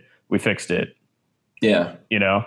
So, um, but you know, it's one of those things where um, there's some, at least in my interpretation there's some things that can decrease the traffic of your channel over time and frequent reports of your channel. Mm-hmm. I believe, at least in my analysis of the Google um, algorithm, that they can influence uh, the way your channel's proliferated. So Right. I mean, after all, that's I think what happened with um, with Hickok45 when he got shut down a couple of times, right? Uh, yeah, but his was all Google related. His was all the Google Plus stuff. You'll notice that we don't have any content over on Google Plus um, in support of that whole thing that happened. We're not playing those games. If if Google Plus wants to do that sort of stuff, we're just going to stop using their platform. So, um, but back to the video. Um, so we put that out there. If you want to see it, you can go over to Full30. It's still up there. Um, it's e- easily found. And if you find it in an article somewhere, it will be, it, you can watch it on YouTube. It's just out of the, it's unlisted. Yeah. Uh, so what were the purpose. big criticisms that you got from people? Obviously that was like a whole firestorm that you were caught up in. Um, what were the big, uh, you know, the big criticisms, um, and some of them are actually, I have to admit, are somewhat valid. Um, is that having that sort of content out on YouTube may, um, you know, people think that they can just go out and do that sort of stuff, and it's probably not the greatest idea um, to go out and do that sort of stuff if you're untrained, um, because you can't take bullets back. Now, all the people that uh, that were involved in this whole thing are very well trained um, mm-hmm. marksmen and um, and you know even though it was a really cold day um, we still managed to to do all right with it um, um, the the major criticisms with that um, I, I, would say honestly uh, other than that one that having that kind of content out there sends the wrong kind of message to people uh, all the rest of the criticisms are kind of bullshit really yeah. Um, because did, did you do a disclaimer? Did you do a disclaimer in the beginning of that? I'm trying to remember. I believe at the beginning and the end of the video. Yes, right. Okay. Right. right. Um, so, and the reason I say that the the rest of them are bullshit is um, a lot of the other criticisms all center around um, a fundamental lack of understanding of what the four rules mean, and that's what we covered, a, you know, a few minutes ago. Mm-hmm. Um, you know, if you watch the video, they're they're laid out there, and you know, yeah, I mean, sure, it alienates some people.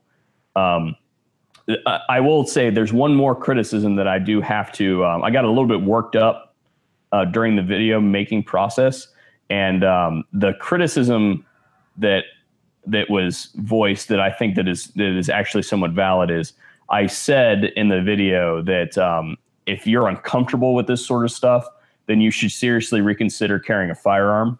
Yes, um, I remember that. And you said some. Was it? You also said something about flashlights. Or was that in the comments?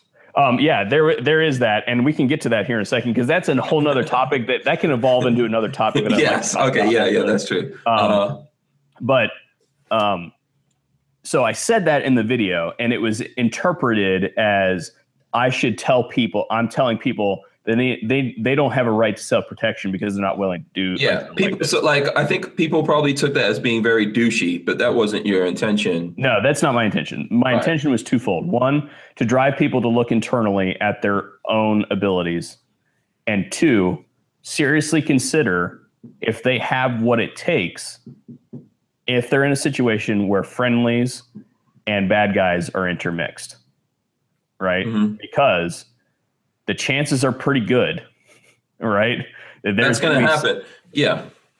If you look at any case study of any shooting anywhere, any good shoot anywhere, there's typically other people that don't deserve to be shot, at least at, at that point in time, don't de- deserve to yeah. be shot. Well, the, um, the, and the reality is, is look, I think there's, you know, like I was saying before, I think there's different levels of training that you do when you get into this you know, and um, you're absolutely free to do whatever you want to do. When I was watching the video, I saw consent, consenting adults, guys that I know for a fact from my own experience with those people that they're professionals doing something, you know, and, and so I didn't have any problems with any of it. But people, I think, don't really realize that there's different kinds of training here. And some of the training that you get, especially like we were talking about before from the NRA, for example, it's very um, it's very clean and organized and and I don't know what's the best word to use planned. for it. Yeah, planned antiseptic. So in other words, like this is the this is the most perfect situation that you can get into. Like you said before, this is just a 180 or flat situation that you're dealing with in front of you. But the reality of what's actually going to happen in the real world, which if that's what you're training for, this is going to happen in the real world. Yeah you know so in the real world you're highly likely to have things like that go down and you can very easily have someone holding hostage someone that you care about and they could be pointing a gun at them and all that kind of stuff. And both of these people are in front of you someone that's your enemy and someone that you care about. Yeah, and I'm not telling everybody go out and do confidence drills with live human beings, right? If you want to do that sort of stuff, seek out a professional who will teach you how to do it, right? In a safe, controlled uh, environment that will still benefit you. Because what you re- really have to understand here is, as somebody who's taken a lot of training courses, is what you're trying to do um, when you, especially when you do force on force training, is you're trying to build a Rolodex. And I know a lot of people don't know what a Rolodex is these days, right? How old mm-hmm. are How old are you? You know what a Rolodex Me, are? I'm 45, so definitely. All right, you know what a Rolodex is, okay? yeah. But for those people who don't know what a Rolodex is, a, a good example of this would be your contact list um, on your phone, right? You can take this. Uh, where's my camera? Yeah. You can see all these, and you can scroll through, right? And you can.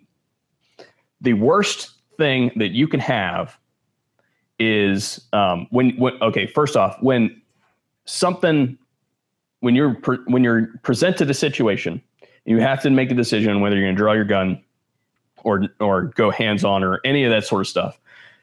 Um, it's you ha- there's a response time right? It's like the Windows icon that sits there and goes like this. I don't know. Are you a Mac user? You're probably a Mac yeah, user. I'm a Mac user, but I've seen yeah, Mac has a color wheel, which you don't oh, want to okay. see. You have a color wheel. Okay, yeah. yeah. But it's sitting there spinning, right? Yeah. And your Rolodex is sitting there spinning as well. And what it's looking for is a similar situation that it was in last time. Right? Something something to land on so that it can find a way to go, either left or right, right? Mm-hmm. So if it lands on something, it can say, this. I did this last time and it went bad. Maybe I should go this way instead. Right. Mm-hmm.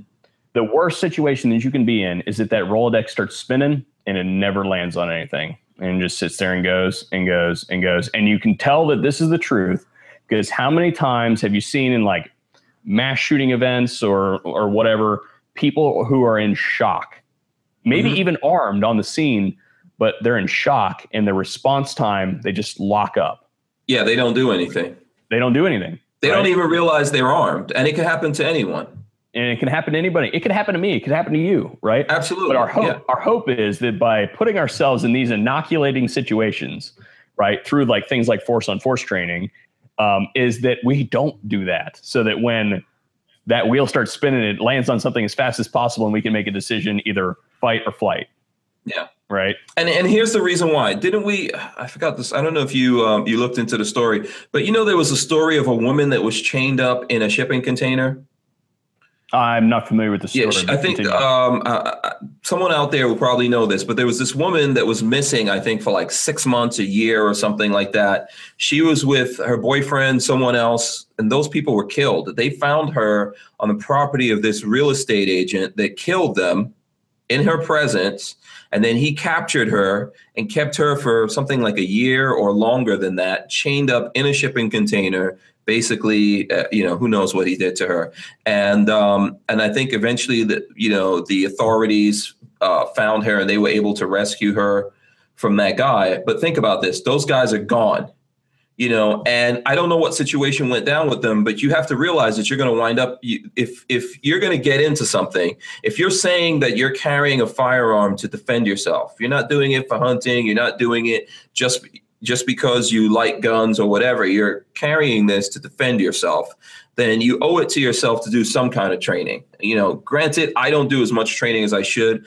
I'm going in a couple of weeks to do some training. I, I do believe in it. I think you got to take the time spend the money and train what are you training for? You're training for a real life situation. And if there's someone in front of you that's your enemy and someone in front of you that's the person you love the most in the world, and that other person has a gun and you have a gun, but you choose to not do anything, then that per that your enemy in front of you that has the gun, you belong to them.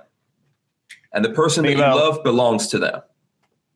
100% correct. And um, the I think the easiest way to sum that up is um, if you're out, I mean, you're spending probably in disproportionate amount of time with Lola as opposed to any other individual in your life, right? Right. Right. So the chances are that you're going to be that if you're uh, caught in a situation that she's probably going to be with you. Right. Right. should the first time that you send a bullet past her face to kill a bad guy be for real? No, I, I, I don't necessarily want it to be no. No. You know, So and that's the thing. I know this sounds scary. This might sound to people like I see, like you know, someone says I'm a tactical ninja. No, I'm not. I'm just, you know, I'm a big nerd. No, I'm not either. Yeah. I, I, I preface this whole thing by saying I'm just a nerd. Yeah, Right. me too. I mean, that's an affinity that we have with each other. I'm really just a big nerdy guy, but I'm also a realist. I'm also thinking about what's really going to go down. Why am I doing this? If I'm doing this to protect the people that I care about, the people that I love, then you have to realize that th- these people can can uh, wind up in front of the muzzle very easily. Yeah. Lots of things that you care about can wind up in front of the muzzle, and you need to you need to think about that when you're out there. And I don't think because a lot of people don't actually train beyond, you know, okay, you got a CCW, you did a class, and that's probably most most of the training that a lot of people out there get. I know there's people that go into the military. I was never in the military or law enforcement, but the truth of the matter is is that for a lot of people to go into the military, they don't get good training when it comes to firearms. Right? especially with pistols. Um, now, I know some guys that have who are military guys that man they can just they can work it with a with a M4. You hand them that thing and they just they're spinning the dials and they're they're hitting the targets and you know it's all it's all good, right? Hand, most of them hand them a handgun, Mhm. right?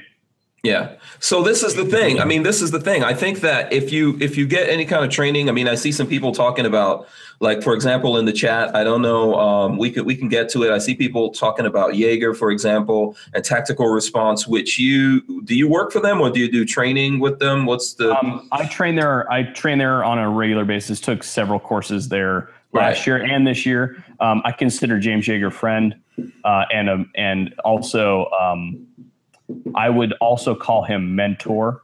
okay? Um, is that the uh, only place that you train? huh? No, Is that that is only- not the only. That's not the only place that I train or have trained. Um, I am open to training just about anywhere. It's just, uh, and I'll leave it at this with that subject. Um, that um, tactical response is one of the few places that I choose to return to on a regular basis. Right. Right. So Yeah. they're they're they're giving me something on a regular basis that I feel is worth traveling ten hours um, to go do. Right. Right. So Yeah. I think this. Is, and I will train there again this year, um, as long as everything aligns properly. Right. right. Um, so Well, the, the- they're and they're good people down there. I know that there's a lot of people out there that um, don't know them and don't like them, and you know what? That's fine. I I'm not here to to go to bat for them or you know to explain why I go there to train. Um, that's something that is inside each individual, and you have to make the decision for yourself. Right. Yeah. And people people can, you know, people can say whatever they want to say about it. I think there's, you know, do we even have um how many places in the country really do um that kind of training? Cuz you know, there's lots of different kinds of training out there and I'm not knocking anyone for the training that they do. But you if you want to go up a level from your basic uh safety classes that um which is what most people do. How many options do you have out there? there's lots of good options out there. I mean, there are there are a lot of uh, quality instructors out there. Um, you have to travel to get to them. Um, I really want to go to Thunder Ranch. Um, hopefully, you know, my brother and I are talking about going to Thunder Ranch and and uh, and training under Clint.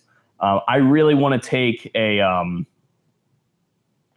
um, we we okay. Clint's getting older, right? And I'd really like to take a revolver class from the guy Okay. um, because you know that kind of generation is kind of you know let's be honest disappearing Mhm. uh, for lack of a better way to say it um, and i feel as though whenever somebody like that passes you lose the like information Mhm. that you will never recover Mhm. there's stuff in his head that will never ever be recovered right um, and i believe that to be to be a fact so Right. i want to go i want to go out there and take a revolver class but it's also very difficult for me to say i'm going to travel clear across the country to take a revolver class six rounds at a time right so i'd also really like to to take like um like a high angle shooting long range marksmanship class or something like that.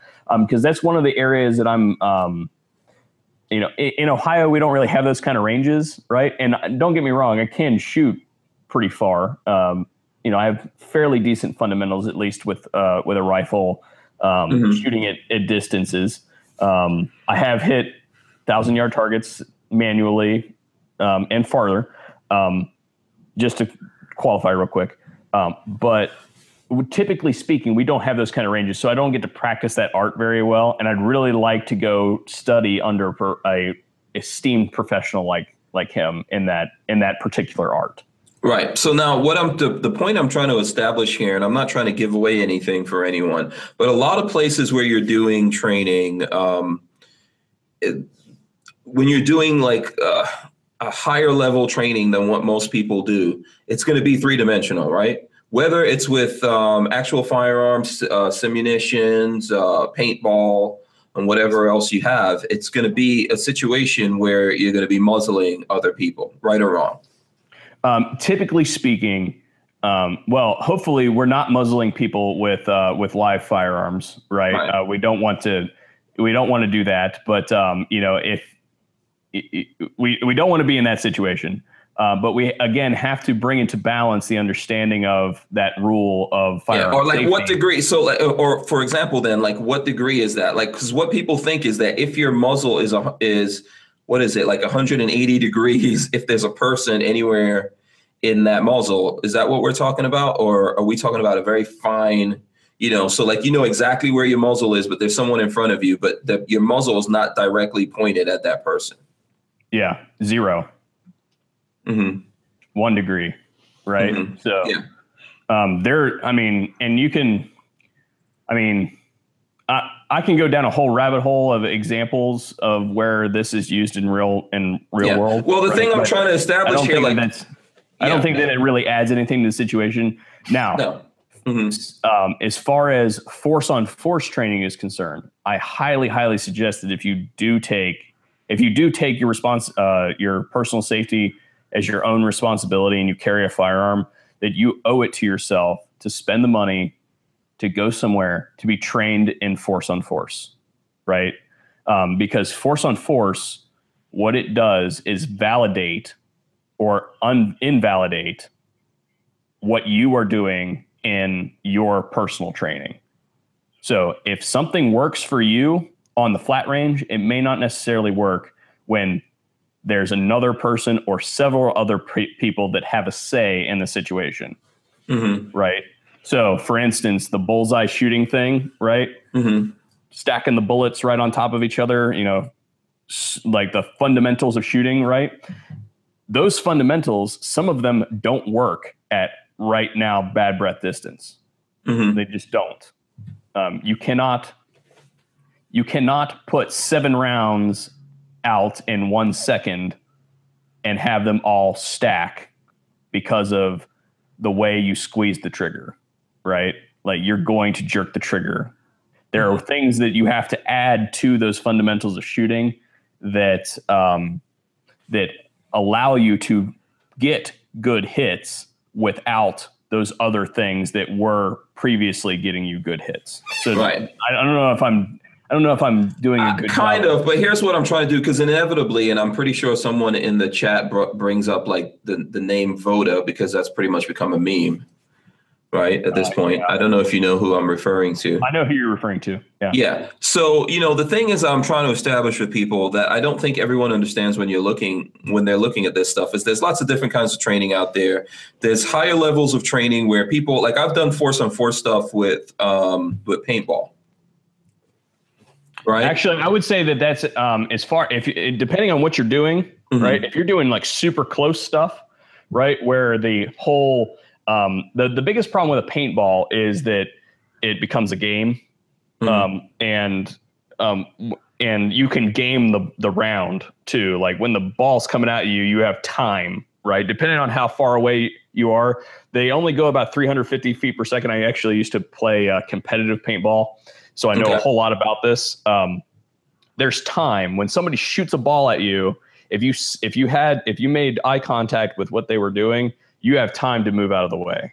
Mm-hmm. Like you don't have time to do that when it's a real bullet. Now, at the right distances, paintballs work fine, right? Uh, because mm-hmm. you don't have time to get out of the way. The reactionary thing that it's much shorter, right? A simunition round only goes about 400 feet per second, right? It's not all that much faster. You see what I'm saying? Mm-hmm. But it, it shrinks that down significantly. Yeah, and it hurts so, a hell of a lot more. I haven't done, I'm sure you've done simunition round stuff. Um, it depends. So there's a couple different offerings. There's the simunition, there's the federal force on force round, and then the uh, the UTM rounds. They have different degrees of pain involved. Um, uh, most of my training has been done with uh, federal force on force rounds, and they do hurt. Um, mm-hmm. It's a different kind of hurt as opposed to a um, as opposed to a paintball. Um, a paintball leaves a bigger welt because it's 68 caliber versus a nine millimeter. Um, you know.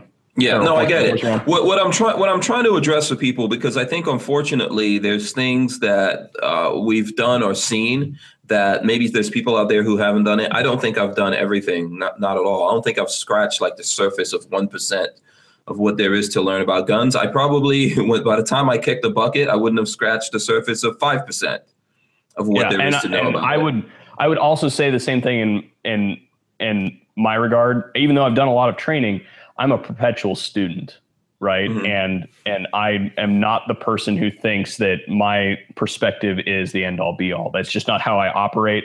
I am a student of the gun. I continuously try to extract more knowledge from wherever I can get it. Right. So, but the thing I'm trying to establish that I don't think everyone realizes out there until you know what really I think I would I would tell people out there go get training and kick up the level of training that you're doing and and then think about this in that light. So I'm not I totally believe that people should be safe and think about what they're doing, be very careful pointing guns at people, muzzling people and all of that kind of stuff. You know, I'm I'm 100% with that.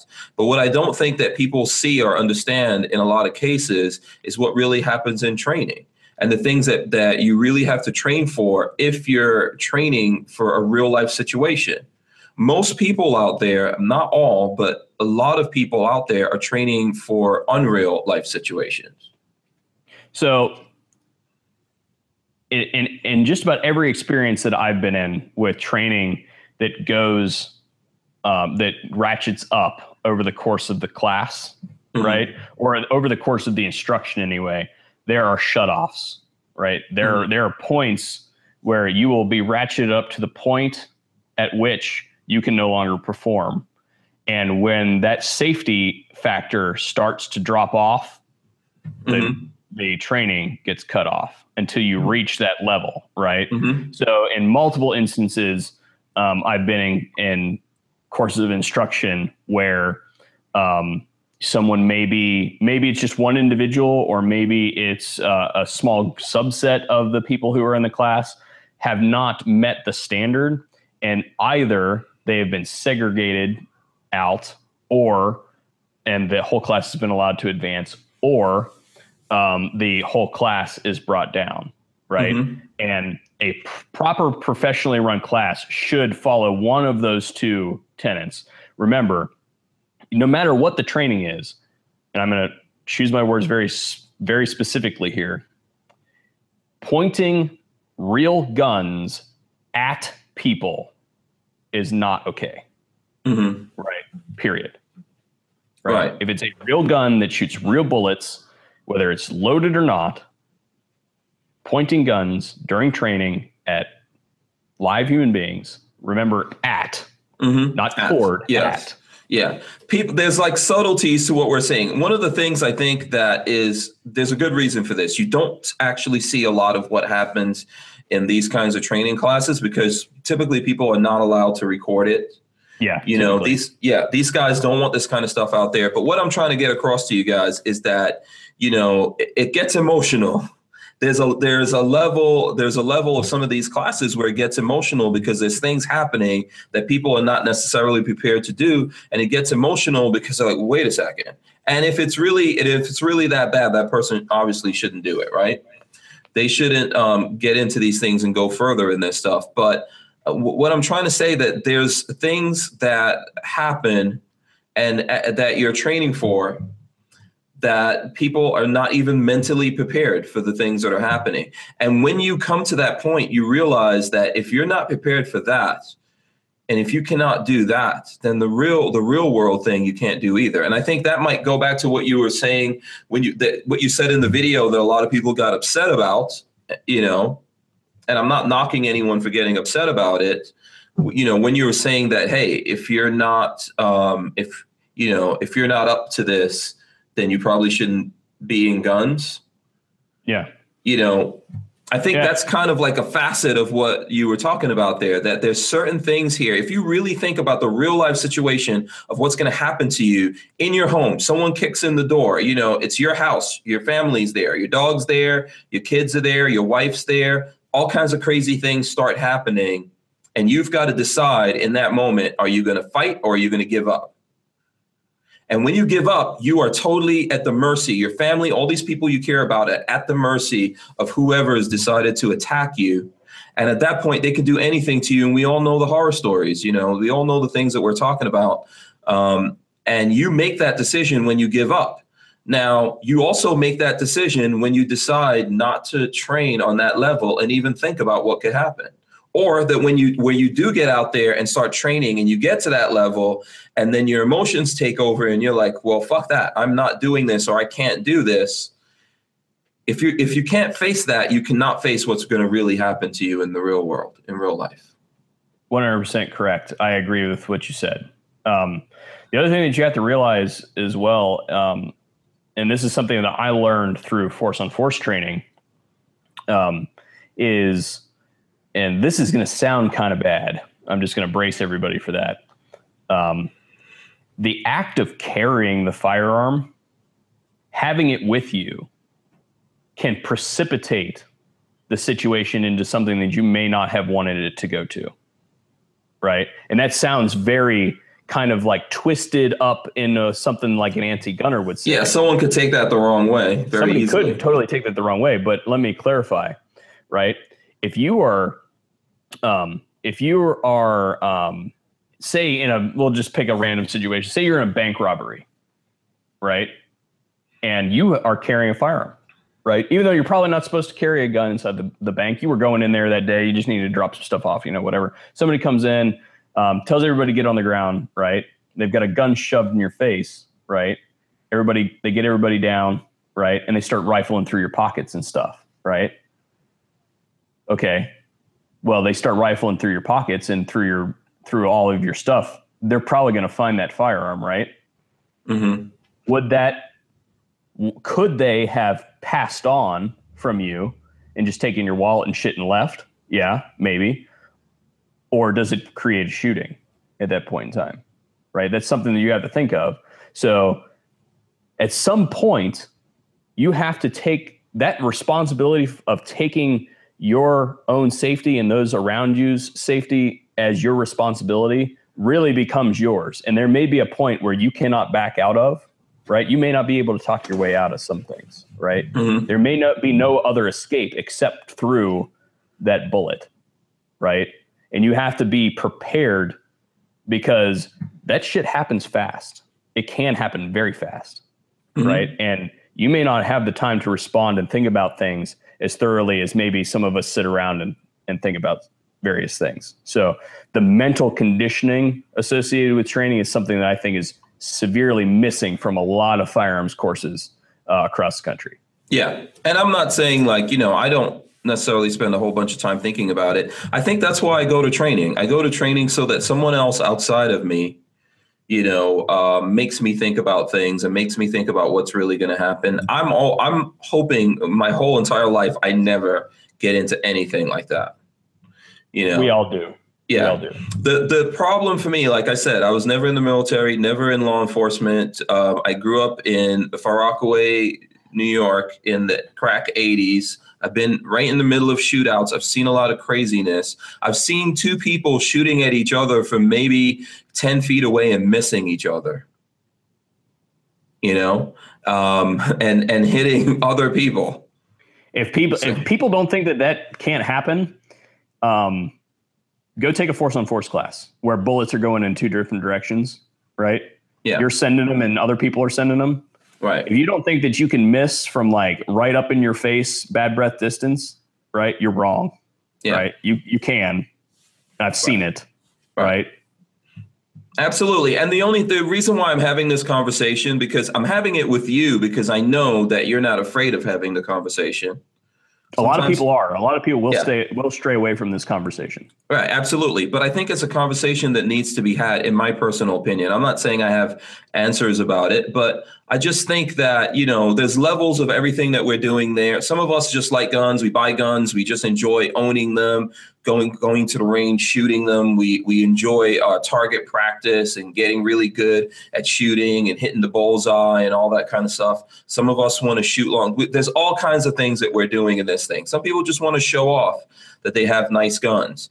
If though you are the person who says that I'm doing this for that one day when I have to defend myself or defend others, people that I care about, or you know, whatever that situation is, if you're really saying that, then really think about it and think about what happens in real life and how crazy and complicated and totally insane that is. And most of the times when things go wrong, it's just like a fight. Uh, I'm sure everyone listening to this has been in a fight before. Like, you know, I'm sure everyone's been in high school right? How did you wind up in this fight? How did you wind up in this problem? It was a perfect storm.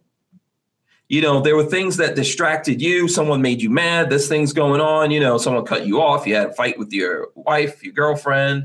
You know, something like that happened to you. And then the same thing happened to the other person.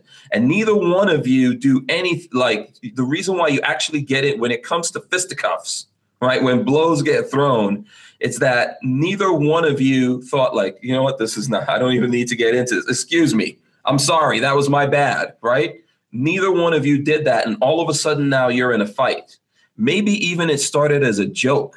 Maybe you guys were just play fighting. When i grew up my father oh my father was actually a fighter and he he never let us even play fight with him. If you try to pl- play fight with him he would like do something to you to, to create some pain so that you would realize this wasn't a game Yeah. so maybe it started out, and the reason why he did it because he saw really bad things happen to people that started out just play fighting, and then all of a sudden it gets serious. And when it gets serious, it now becomes life and death.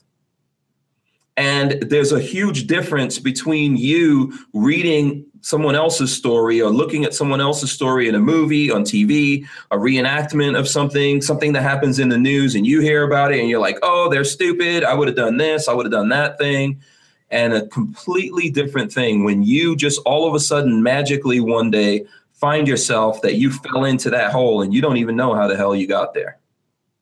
One of the things I spend a lot of time doing, um, in addition to training, is I read um, a lot of like DA reports of shootings and um, and um, like case studies that have been done on you know various things like that. And uh, that's one of the reasons, one of the ways that I extract um, information for use in my perspective on on how I run the guns and how I you know would teach somebody to to shoot a gun either through YouTube or you know some of the small training that I do you know one on ones and stuff like that um, on the side you know um, all of that stuff that I teach is governed by things that have happened already Mhm. right? So a lot of people say experience, right? And somebody who's got gunfighting experience is somebody you should go train with. I don't have it, right? So I have to find another way to obtain it, and the way to and the way to do that is through information. So I have to study a lot more than somebody who's got a hundred gunfights under their belt, right? Yeah. And if those gunfights are with rifles, you know, in you know in Afghanistan, you know, is that applicable? You know, have they been able to take that experience and morph it into training that's applicable to you, the civilian CCW holder, right? Because I've been to training where dudes are super high speed operators, right? And they, you know, kick down doors and blow people up and all that sort of stuff, but they can't shoot a handgun worth a damn, right? So Yeah. So here's a um because I've kind of been ignoring people in the chat. Let's get to some of the uh, yeah, yeah. questions. Let's get off this one. We've been on yeah, this one. For a yeah, absolutely. So Al, uh, I'm, I think I'm saying this right. I'm probably saying it wrong. Al Cervic says, uh, question for VSO, um, please, enforce and force training, can't it go south fast if someone takes a round to the face, eye, ear, etc.? and he's trying to get Lola to do it. Lola is here. Uh, what do you, I mean, hell yeah, it's going to go bad real fast. What do you think? Um, so if you are training force, if you are uh, participating in force on force training and you, they are not having you wear proper protective equipment, personal protective equipment, PPE, walk out, ask for your money back and leave, period. Um, once every force on force training that I have been to that has been prop that well has been properly run, um, and what I mean by that is once that mask goes on, once you're once the mask goes on, it never comes off until you're into the safe area, right? Not when the guns are being loaded, none of that stuff, right? When you're loaded, when you're in the space with the guns, the sim guns, your protective equipment is on, right? Because right. this stuff can hurt you very, very bad. A sim round will put out your eye right now, right? Mm-hmm. Mm-hmm. Um, and it and typically they wear the full face mask, right? Because a shot to the face will leave a scar on your face, and we're not really a you know, we're not out to fuck up people's faces. Yeah, right? I don't think in that kind of stuff like someone's out there trying to aim for your face. I think it could happen you know and you kind of have to um, one of the things that i and i saw this when when we were doing even the paintball thing is that someone's people always tell you that you know what happens a lot in gunfights and stuff like that? People actually get hit in their hands. Yeah. You get shot in the hand quite a lot. Yeah, yeah. so you should definitely wear gloves but it happens and i and i was always like well why why do you get shot in the hands? And then when we did it it actually happened. We got a lot of hits in the hands because that's what you're looking at Yeah, you that that nine millimeter hole in the end of the gun gets about that big, right? When somebody's pointing it at you, right? Mm-hmm. So your focus drifts to that, and that's the same thing that happens with trained and untrained people. Typically, your shots will gravitate, if not directly on the hands, towards the hand, because that's the first object that you see, right? And that should probably be the option if it's a firearm that's typically the object that you are reacting to that has given you the validity to use lethal force in your protection, right? So you're fixated on that gun, and typically those bullets tend to gravitate towards the hand. Yeah, um, and I, I think that's say, what. Go ahead. I would say about sixty percent of the times I've been shot with a with a sim round or other force on force round has been in the hands. Yeah, a, screaming skull saloon says, "And don't stare at the sun." and don't. I was out. Uh, I was out fishing during the uh, during the eclipse, and there was a perfectly thick, a cloud of perfect thickness. That mm-hmm. with polarized sunglasses on, we were able to look at the sun. Yeah. Uh, Tony Cantrell says uh, a guy from the uh, neighboring agency took a sim round to the eye and lost his eye. Oh, yeah, that sucks. Yeah, wow. that sucks. So, uh, but yeah. um, I'm wondering why he didn't have. Uh, maybe that was outside of. The, I don't know. You can tell us if that was outside yeah, of the training. Please tell or, us. Yeah, tell us how that happened um, because they. I guarantee you, they were not wearing a uh, a a proper mask. Yeah, Typically, because even even when it's police officers and other agencies, uh, you know, law enforcement agencies training, they've got they still have to have proper protection, right? Or no? Yeah, they sh- you should not be fucking around with sim guns uh, without a mask on. The yeah. mask is minimum. Typically, when I go to a to a to a class, they will tell you you're allowed one layer, right?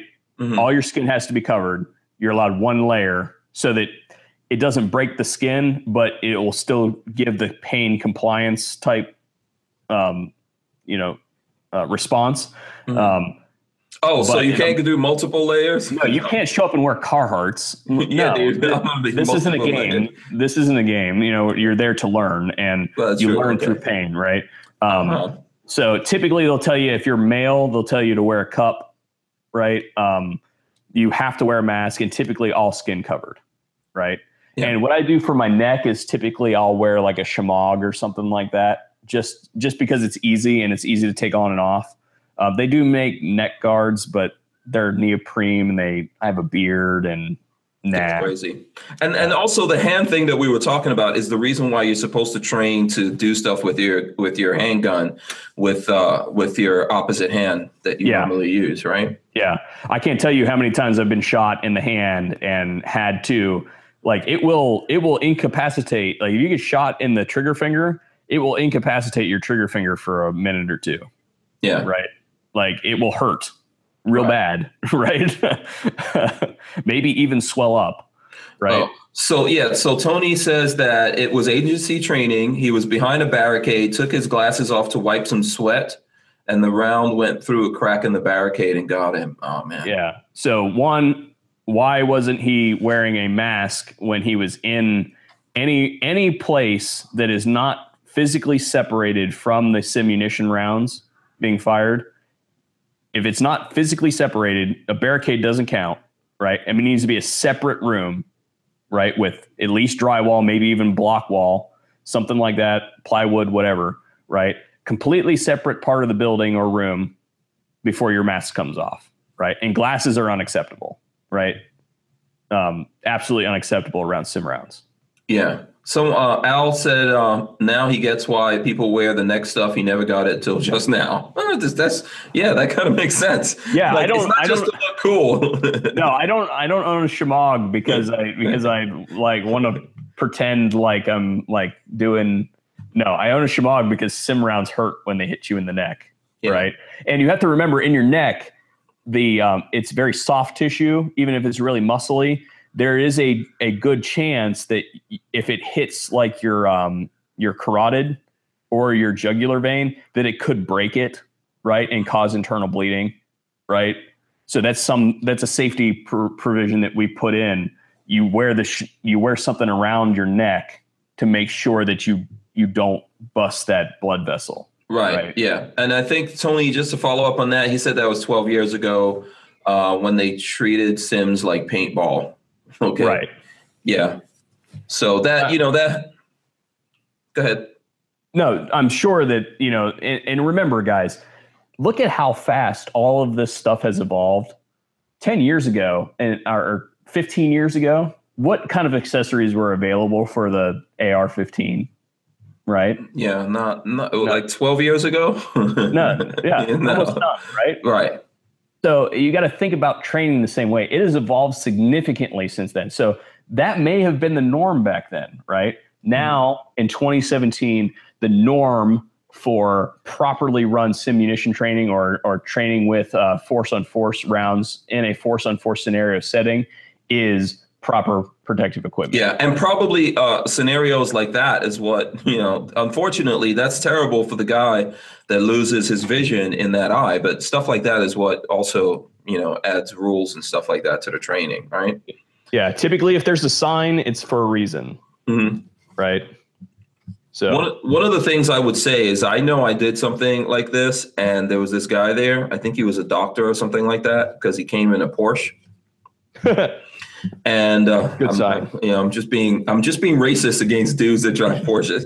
But um, yeah, this guy I'm pretty sure was got coked up before we did this thing, and he was bouncing around. He was like really hyper, and you know it was just paintball, but he was doing a lot of crazy shooting, and I would probably avoid stuff like that in the future. Yeah, if somebody's, um, if you're, if you show up to, I mean, adrenaline has strange effects, right? I kind of consider myself more of an adrenaline kind of junkie kind of guy. I used to do the paintball thing, I scuba dive, you know, that sort. Like I, I'm into that sort of stuff. I get it, right? I understand the adrenaline as a drug thing.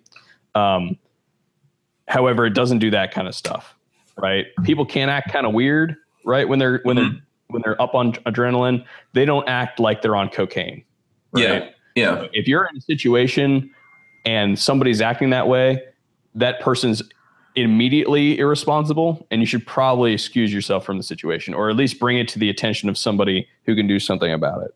yeah, Right. yeah. In the Like- future, I would back out at something like that. But like let's let's well let's play devil's advocate right that right there for a second. If you paid a thousand dollars and traveled clear across the country for a, a simunition training course, right, a force on force scenario class, right, you got a thousand dollars in tuition and your hotel for like the two or three days that you're there, and maybe your airfare and stuff like that, you're a couple a couple mm-hmm. grand in the hole, right? If you show up and there's somebody who just did a bump, right? You're you you I would hope that you wouldn't just outright excuse yourself from the training. You would bring it to the attention of the people who are running the class. Yeah, because you just wasted. I know you just wasted a yeah. lot of your, you know, a lot of your time, money, efforts, and all that kind of stuff. It happens. Right. It happens, though. You know, some people get a little excited getting into those things, and you know, let's just say that some schools are better at filtering those out than others. Yeah. Right. Yeah. So let's hit some other questions here because I know we've been going for a while. Sure. Um, I'm not sh- okay. Lawrence asks this question: What do you guys think about using rock salts from a 10 gauge or 12 gauge? Um, if somebody's worth shooting, they're worth metal. okay, good one. I don't really. I've never done that, so I don't even know what happens there. I guess um, I got to do that. What so happens with the rock salts? The rock salt goes in, right, and it and it burns the wound right? It's rubbing salt in the wound, right? Type thing, mm-hmm. right? It's a less than lethal thing. Um, you as a somebody who's discharging a firearm in self defense. I'm not a lawyer, by the way. Just throwing it out there. This is not legal advice. yeah. Shouldn't be taken as. Right. Um, if you are discharging a firearm in in a situation where you felt that you needed to to shoot somebody, um, you should use the real thing right? Because what that then can be said, what can then be said is that you didn't really fear for your life. So why did you why did you maim this person, so to speak, right? Um, using a 12 gauge, double aught, period, right? Okay. People shot with shotguns die now, right? People shot with pistols run away or die later, right? Mm-hmm. So if you're if you've if you've gotten to the point where you're using a shotgun, it's for real, right? Mm-hmm. So pick the load that is going to give you the performance that you need as somebody who's defending themselves, right? So, and and how I would tell you to do that is what is the longest hallway in your in your house, right? Mm-hmm. And most people, most people, it, even even the rich people that I know that would defend themselves with a shotgun, right? Double aught would be fully sufficient inside the home. Mm-hmm. Yeah. Okay. I'll go with that. Do the antis report you often? That's from Al. Um. No, not really. Right. Um. I don't really have that problem a whole lot. I'm sure I'll probably get a whole lot of it now. But like I said, um, you know, I have an MCN that handles it for me, right? right. So um, I get a report that says, "Hey, this was done or that was done," right? And it's less frequent than you would think, right? Um, and even like, I know that Tim from Military Arms Channel, like he he must just like I don't poor guy, man. I mean, some dudes, some dudes just have people who really just get excited yeah, that, and they get got, shut down. He's got people that like go after him, right? And like I feel bad for him. I don't have that problem. Every once in a while, um, there'll be a user here or there that'll go on a spree, and usually, you know, they're got a chip on their shoulder for something. But typically, the anti-gun people, you know, they don't really show up a whole lot. I've banned a lot of them. Yeah, so. I don't know if we're. I mean, obviously, you know, when you if you listen to what's going on out there, it's it feels like Bloomberg's paying people to mess with us, maybe troll us and all that kind of stuff. But, you know, due to the anonymity of all this stuff that we're doing, you don't really know who's doing that. Like, um, some of those things could just be other YouTubers. yeah, sometimes I think that's it. Sometimes yeah. I think it's Hank back there. He's pissed at yeah. me about something I did. He's just fucking yeah. with my videos on the backside. Yeah, right? just come up. I, I I guarantee you, there's other YouTubers. I don't have time for that shit, but I guarantee no. you, there's dudes that have like 10, 20 different YouTube accounts and they just oh, yeah. go after people and you know try to discourage them or whatever. You have all kinds of stuff happening. So i think that your our enemies are not just the anti-gun people. Sometimes our enemies are our own selves or our um, own people in the gun community etc i agree. Um, there's um, there's a lot of sub communities within the within the um, within the gun community so to speak.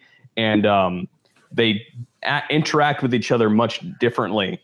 Um, the AR people are pretty much buddies. You know, AR AR companies they for the most part get along, and and people who may have different diff, or different perspectives on different brands of ARs, they pretty much get along in this day and age. It used to not always be that way. The AK family people hate each other, right? And trainers, right? The training community, it's vicious um, mm-hmm. in in those circles, and um, it's very very political. And I typically just try to stay out of all of it. yeah. So Smeggy42 is here. He's from Gun Channels. Quick shout out to Gun Channels. um, so Smeggy says that um, the Daily Gun Show gets hit by a troll with tons of clone accounts. So you ban one, he just comes back with a different name. So yeah, that's the again. thing. Yeah, that's the thing about the internet. Yeah, you just got to keep banning. So that happens all the time. Okay, so I don't know who um, is this uh, Tango Tango Hunter. Okay, uh, red dot or low powered variable optic, which you guys prefer? Um, in what context? Ask him that. Yeah. Um, so, so if he's still here, uh, which hopefully he's still here, tell us in what context you were talking about and we'll try to cover that. Um, so, in context, in terms, you want to know what gun, what you're using that gun for. Yeah. So, is right? it a is it a home defense rifle, or is it a, you know, is it a rifle that we're going to shoot 600 yards with? Yeah. Right. See, that's yeah, that's the whole difference, right? Right. So, um, and to preface that, um, and I don't know if this is prevalent or not. I think he says context of if you could ha- only have one to do it all. So if you're only red going dot. with one gun, red dot, red dot, a quality red dot, three MOA or less in the dot, right? We'll get you We'll get you done. Yeah. Um, because when I think about that, what I think of is what's the most important.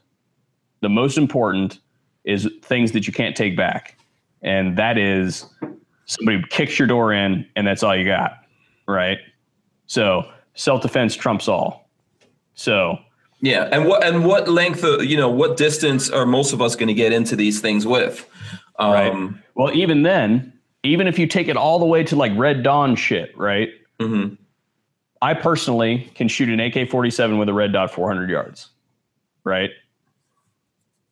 Ar-15 same even easier right? There's less, you know, holdover and stuff like that that has to happen with the AR-15 because there's a flatter shooter shooting bullet, right? Try mm-hmm. to convince the court that you needed to shoot someone at 400 yards. Yeah. if this is not a, a, like shit hit the fan situation, right. if there's actually courts, if there's actually repercussions to what right. you're going to do, you're going to be in a very short distance. And now I don't know w- what you think about this, but I was talking to a SWAT guy that um, that was doing training, and he was saying that they um, they zero their stuff at like real short distances, man, like 10, 12 yards. Uh, yeah, and that's legitimate. It depends on the length of the gun too, right? So like the, SBRs. The thing, yeah, well, the thing, like for instance, this gun right here is a short barrel rifle, right? And I have a full video on this if anybody wants to know. But this is a 10.5 inch gun. Wait, hold on. Let me lock you in. What is that? What is is this your personal build? Yeah, this is a personal build. I have a full video out on this thing. You'll notice it has a red dot on top of it.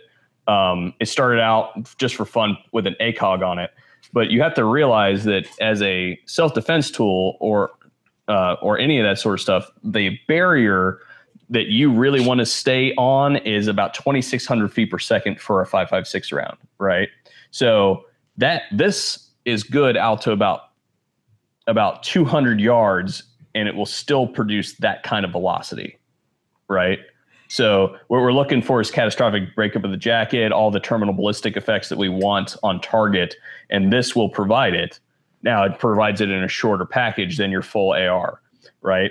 If you're shooting and that's where the the difference between rifle and short barrel rifle comes in.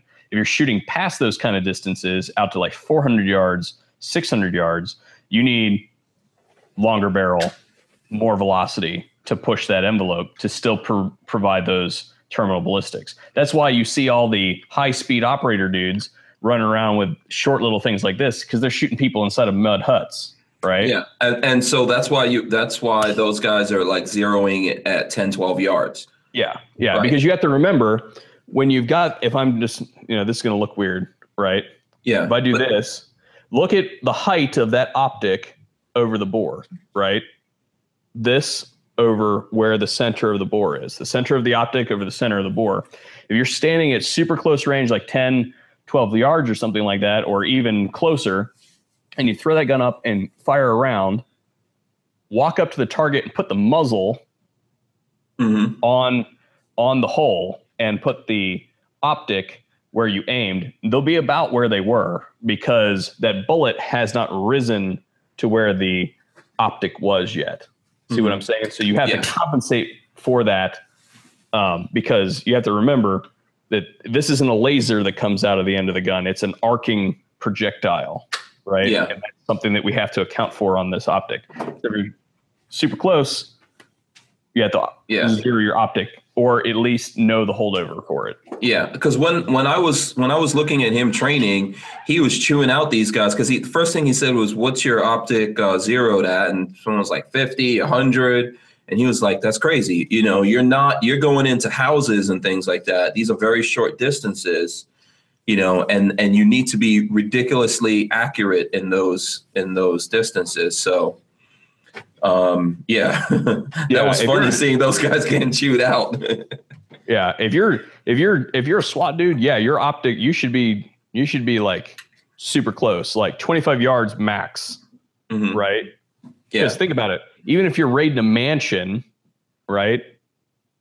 Like think okay, how you have to far think- are the walls in the you know? uh, how far the walls are in there, but you have to think it it gets a little bit more complicated because you have to think about like when we're talking about like a CCW person or a self defense person at home, like we have the distance of the of the hallway in our house, right? But if you're a SWAT guy, you might be raiding an industrial building, Mhm. right? So now those ranges change a little bit, right? So it's it's mission specific at that point Yeah. in time. Yeah, That's a Schmeggy different level. that. Right. Schmeggy says that's why 50 yards is good because at worst it's only a few inches up or down. Uh, Yes. What do you zero at? 50? Uh, with that, like that SBR that you have, what would you? This one, this one is danger close. Okay. Like this, this I use a 15 meter zero on this, on this gun. 15 Okay. meter zero on this gun, Right. but that is a short barrel rifle, 10.5 inches, right? Not what I zero my full length carbines at. This gun, if I can find it, right here we go. This is a Midwest gun, right? It actually does have a, a variable power optic on it because I'm reviewing it right now.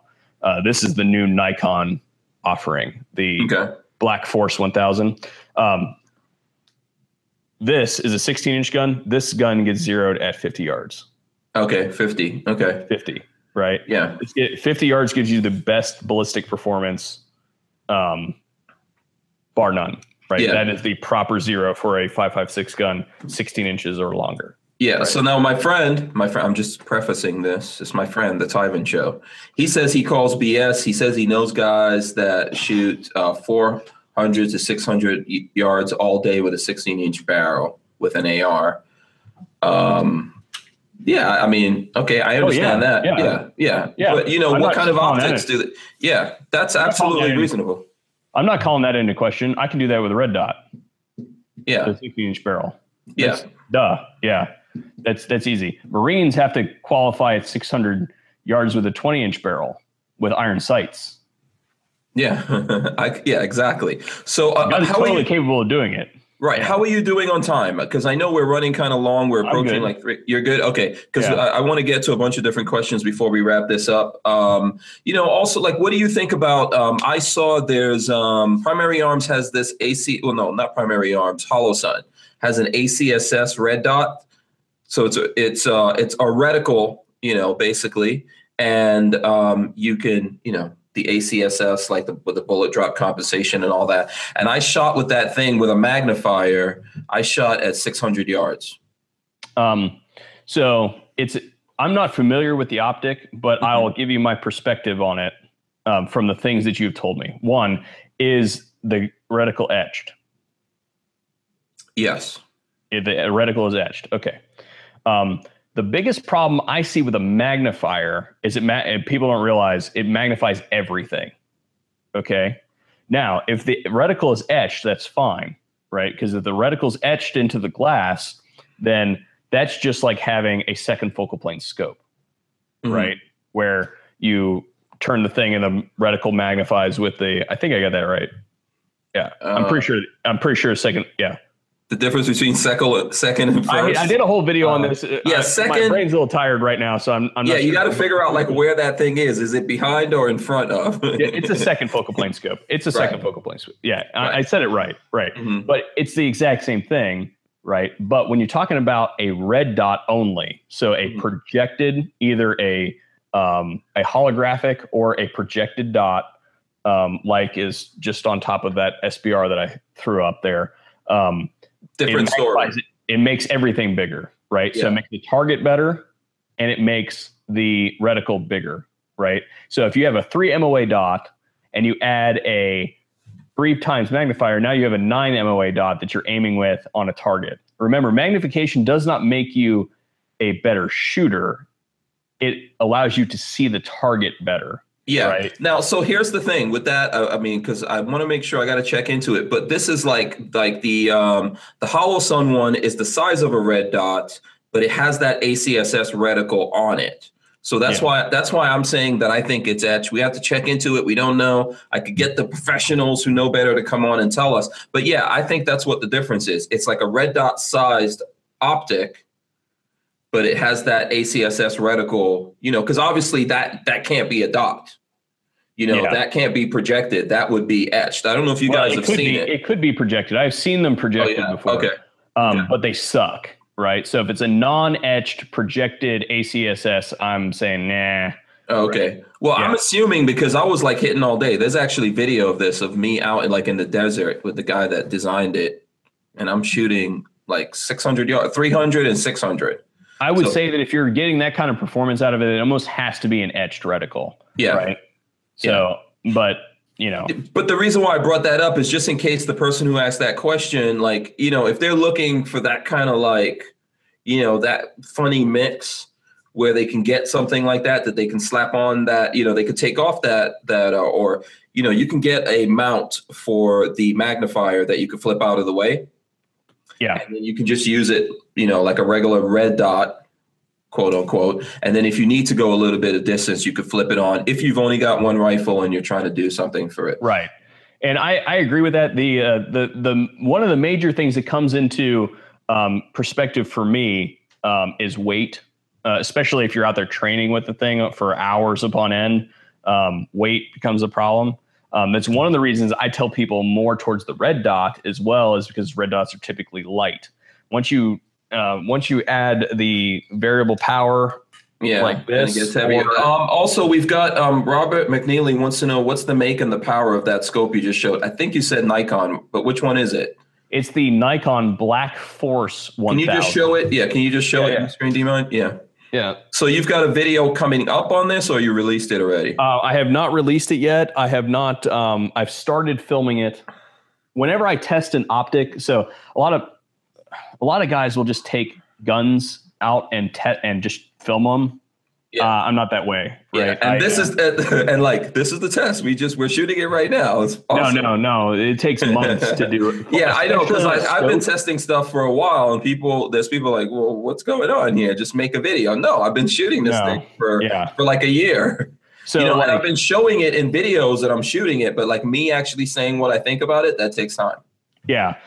A gun is a little bit easier because you can go with round count on a gun, right? Like I Mm-hmm. can say, I'm going to shoot a thousand rounds through this gun, say if it's good or not, right? Most problems will present themselves in a thousand or two thousand rounds on a gun, right? Yeah. Or a part, right?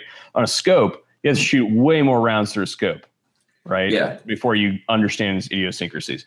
This is a Nikon Black X or Black Force 1000. This is like their competition variable power scope, right?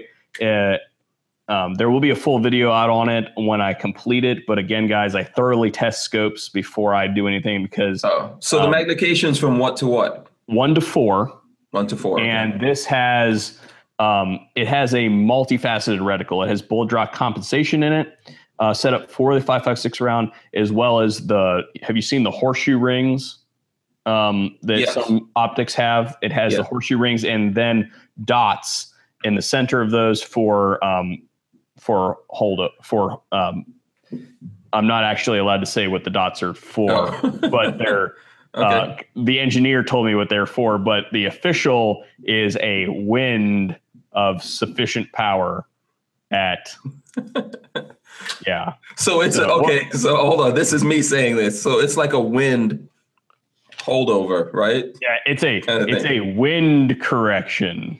Right. right. Okay. All right. I'll tell you. I'll tell you afterwards what it actually. Okay. So but, let me just get a couple things here. Um,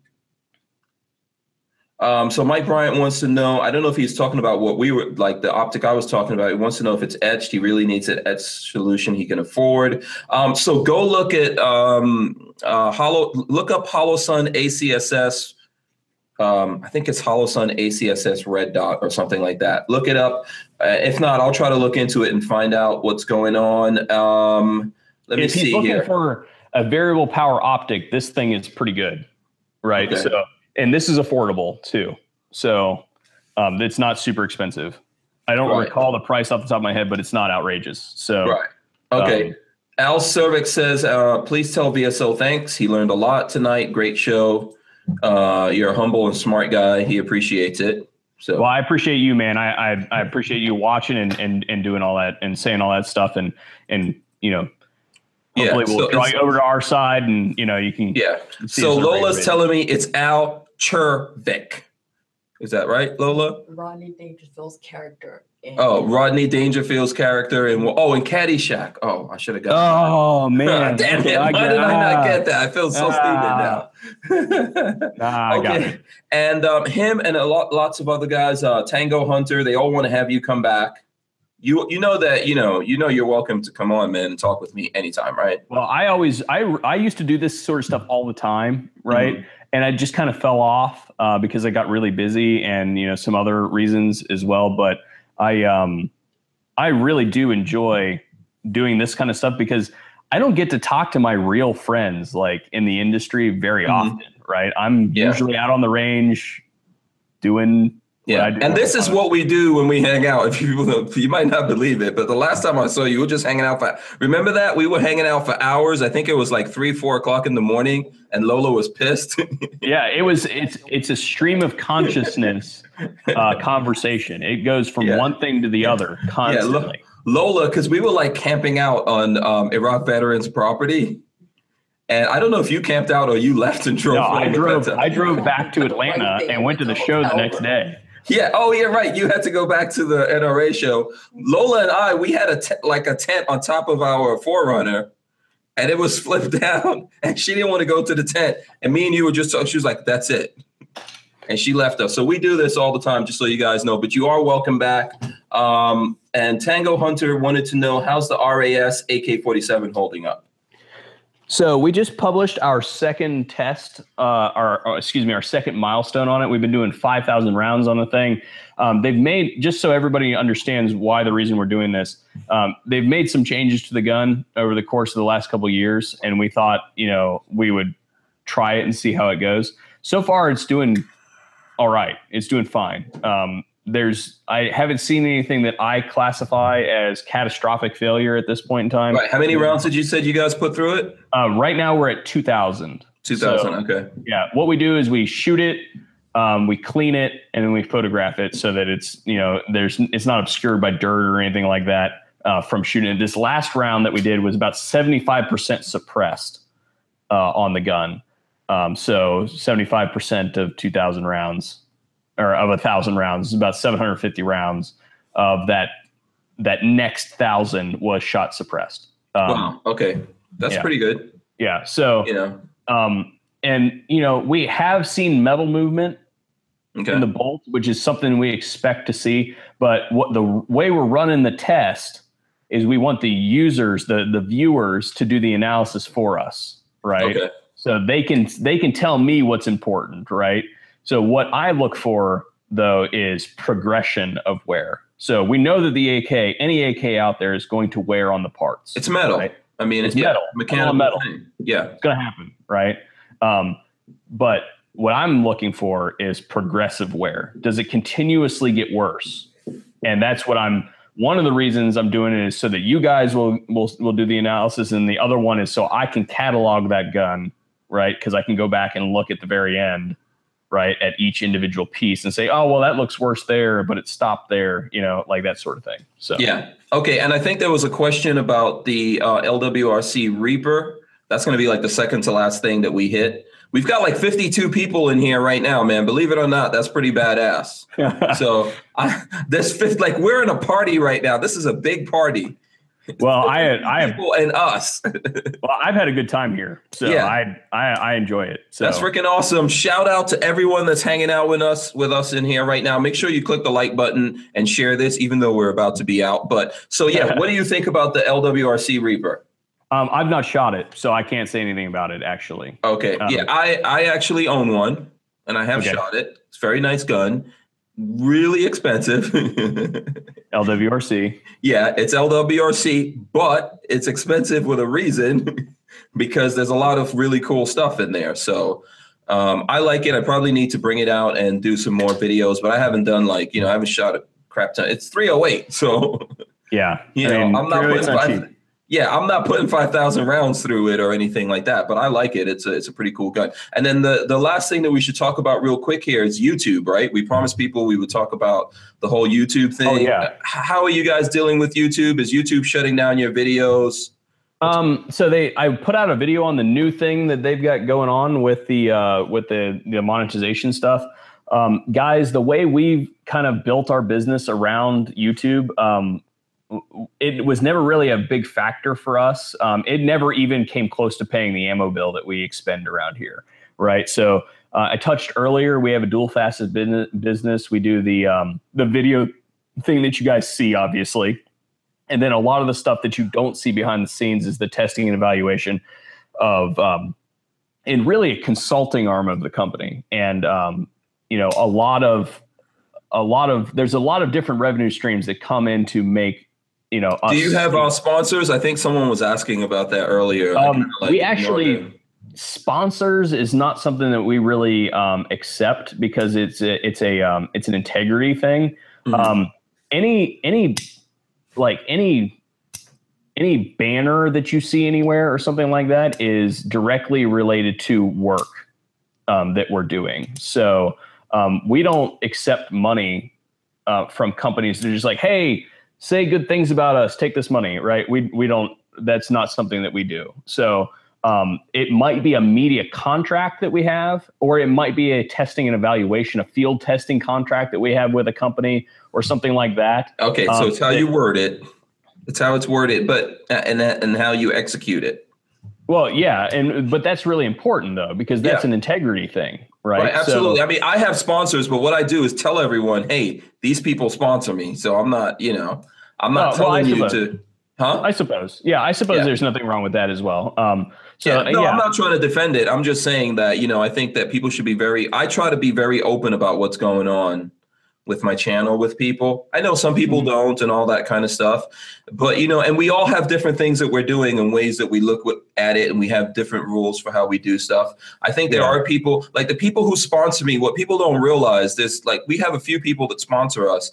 And we make videos, and I always tell people, "Hey, these guys sponsor us."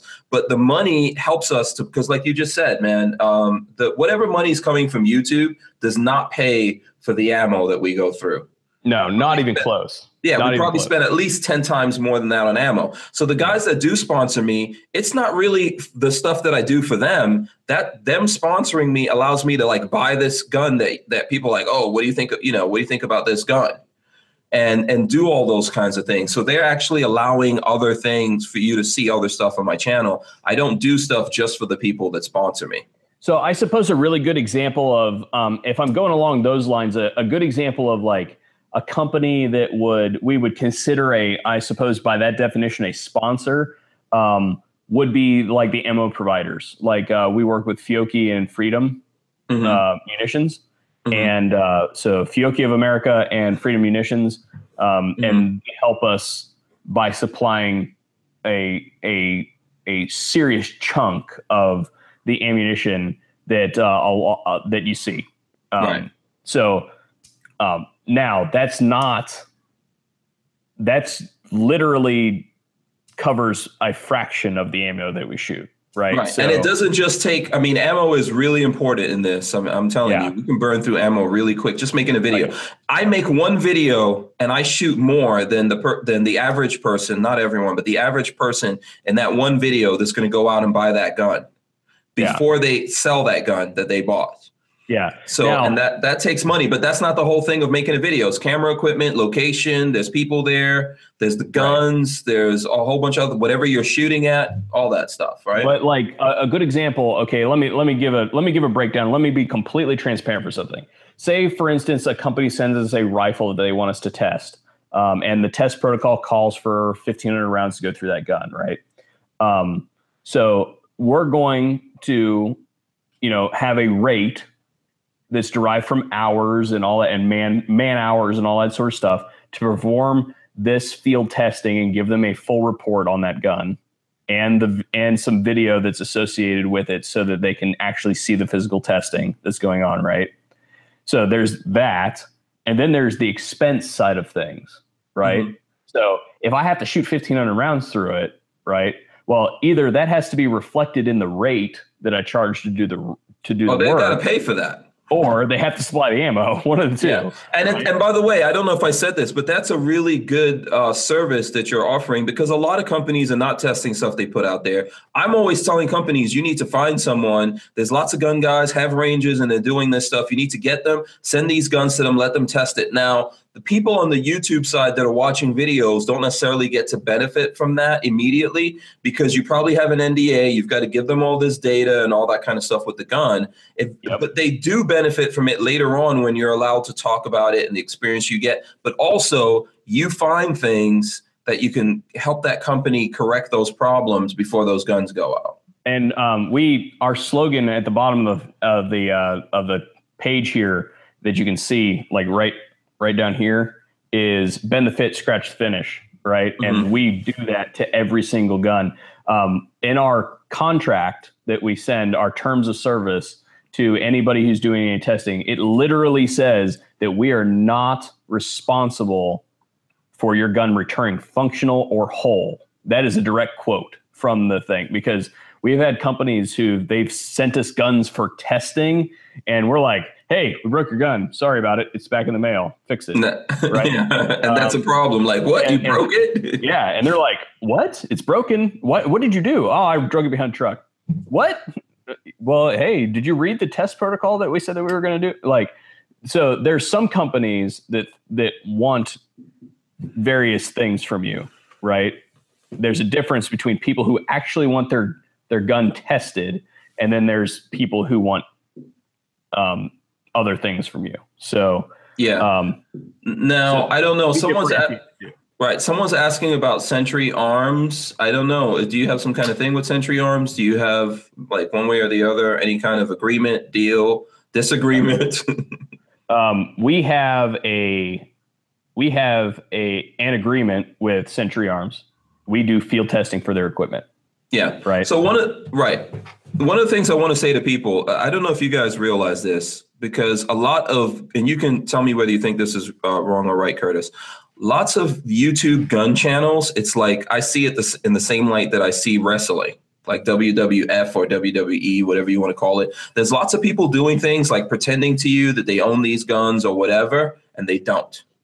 There's no. a lot of bullshit going on. So I, I, think you should give like some kind of credibility, some kind of respect for someone who's trying to tell you what's going on. You know, because yeah, I so, think there's lots of people just totally faking the funk. I'm not knocking it, but people just don't realize that because they don't know how to separate what's happening. Yeah, Understandably so, so. We we um, a, a good example. Um, so there are there are two firearms here from Century right now that are here for field testing, right? And I hope that I will have one of them done soon. We've had it for a little while, right? I'm hoping that we'll be able to make a video on it that's completely unrelated to the testing, by the way. Um, okay. But while the gun's here, right, it's something that we want to tell you guys about because it's it's new, or at least it's a revamp of something new, right, or okay. something old, right?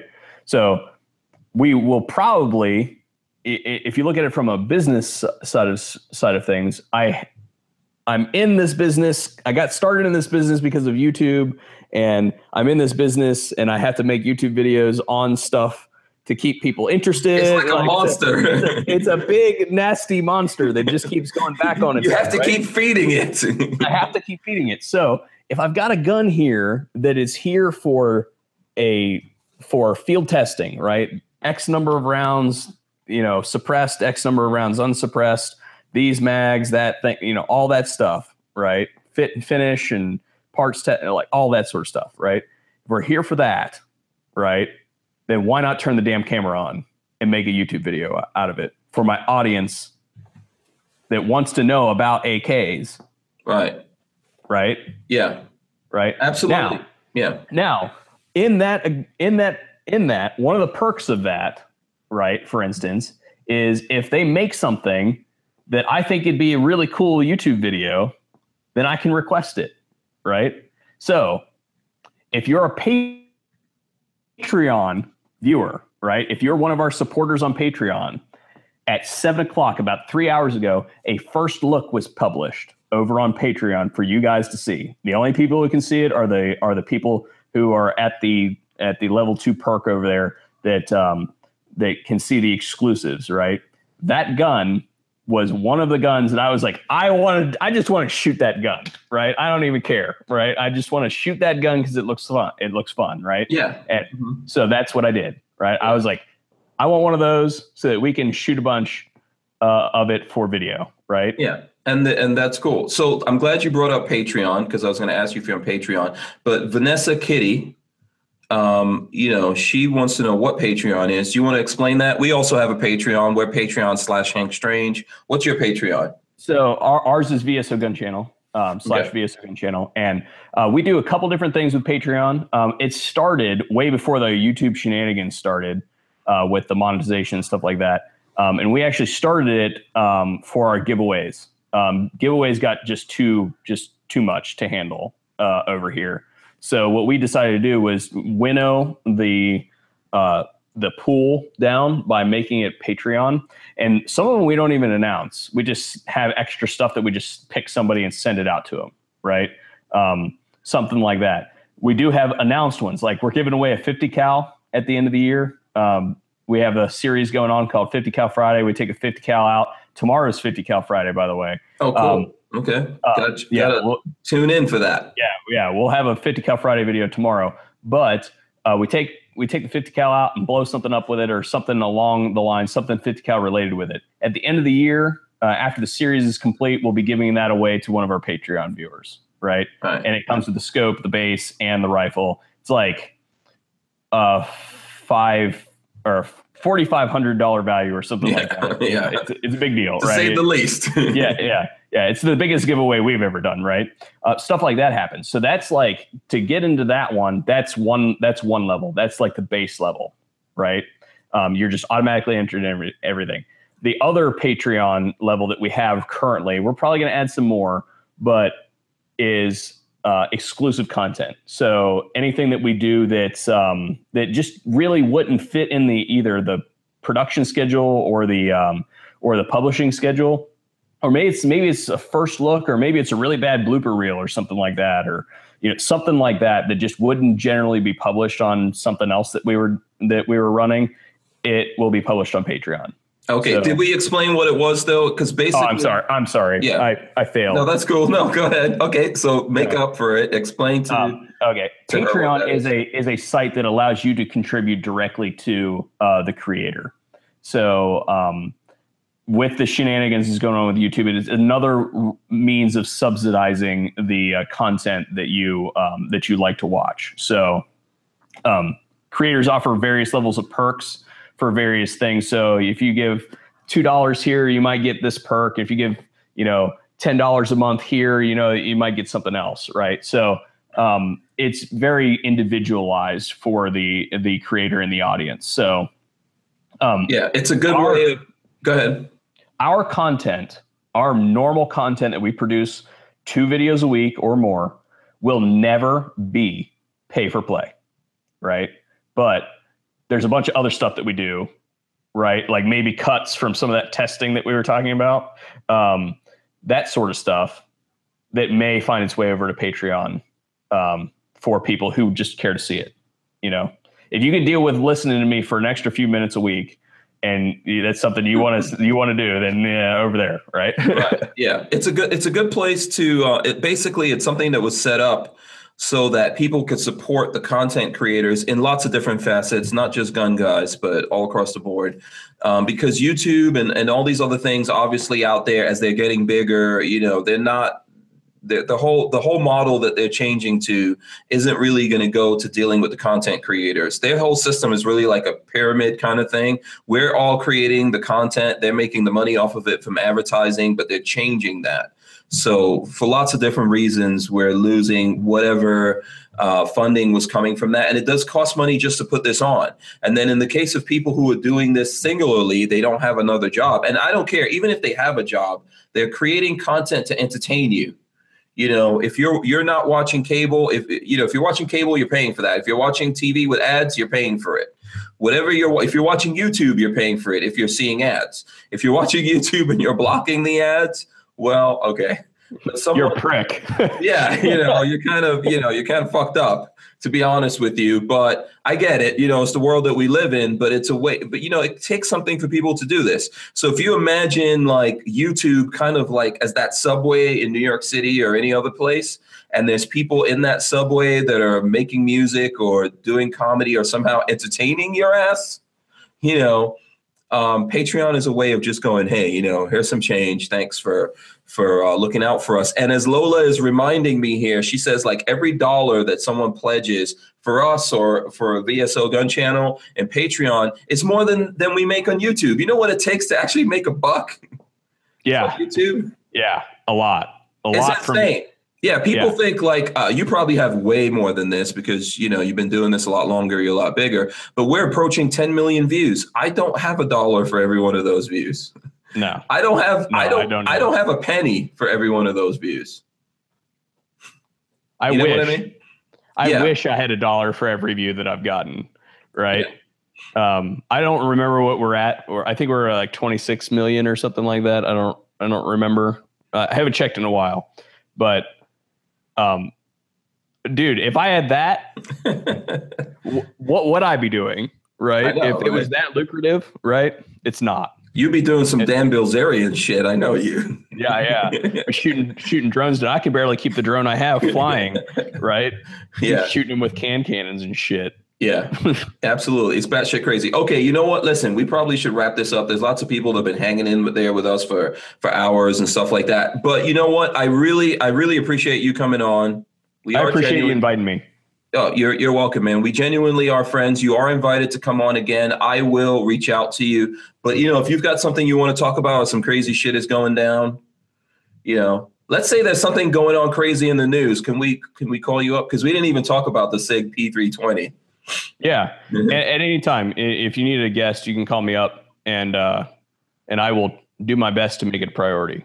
Yeah, so. absolutely. Okay, thanks, man. So we will do that. Anything um, that you want to plug before I wrap up? Hey, just check us out. Uh, VSO Gun Channel everywhere. Uh, we're on YouTube, full30.com, very important. Facebook, Instagram, Patreon, you know, just about everywhere you can find us will be VSO Gun Channel. And uh, we really appreciate you guys' support. Um, we try our best to make our content, you know, uh, informative and fun to watch, as well as uh, you know, well produced. Uh, I produce it all myself.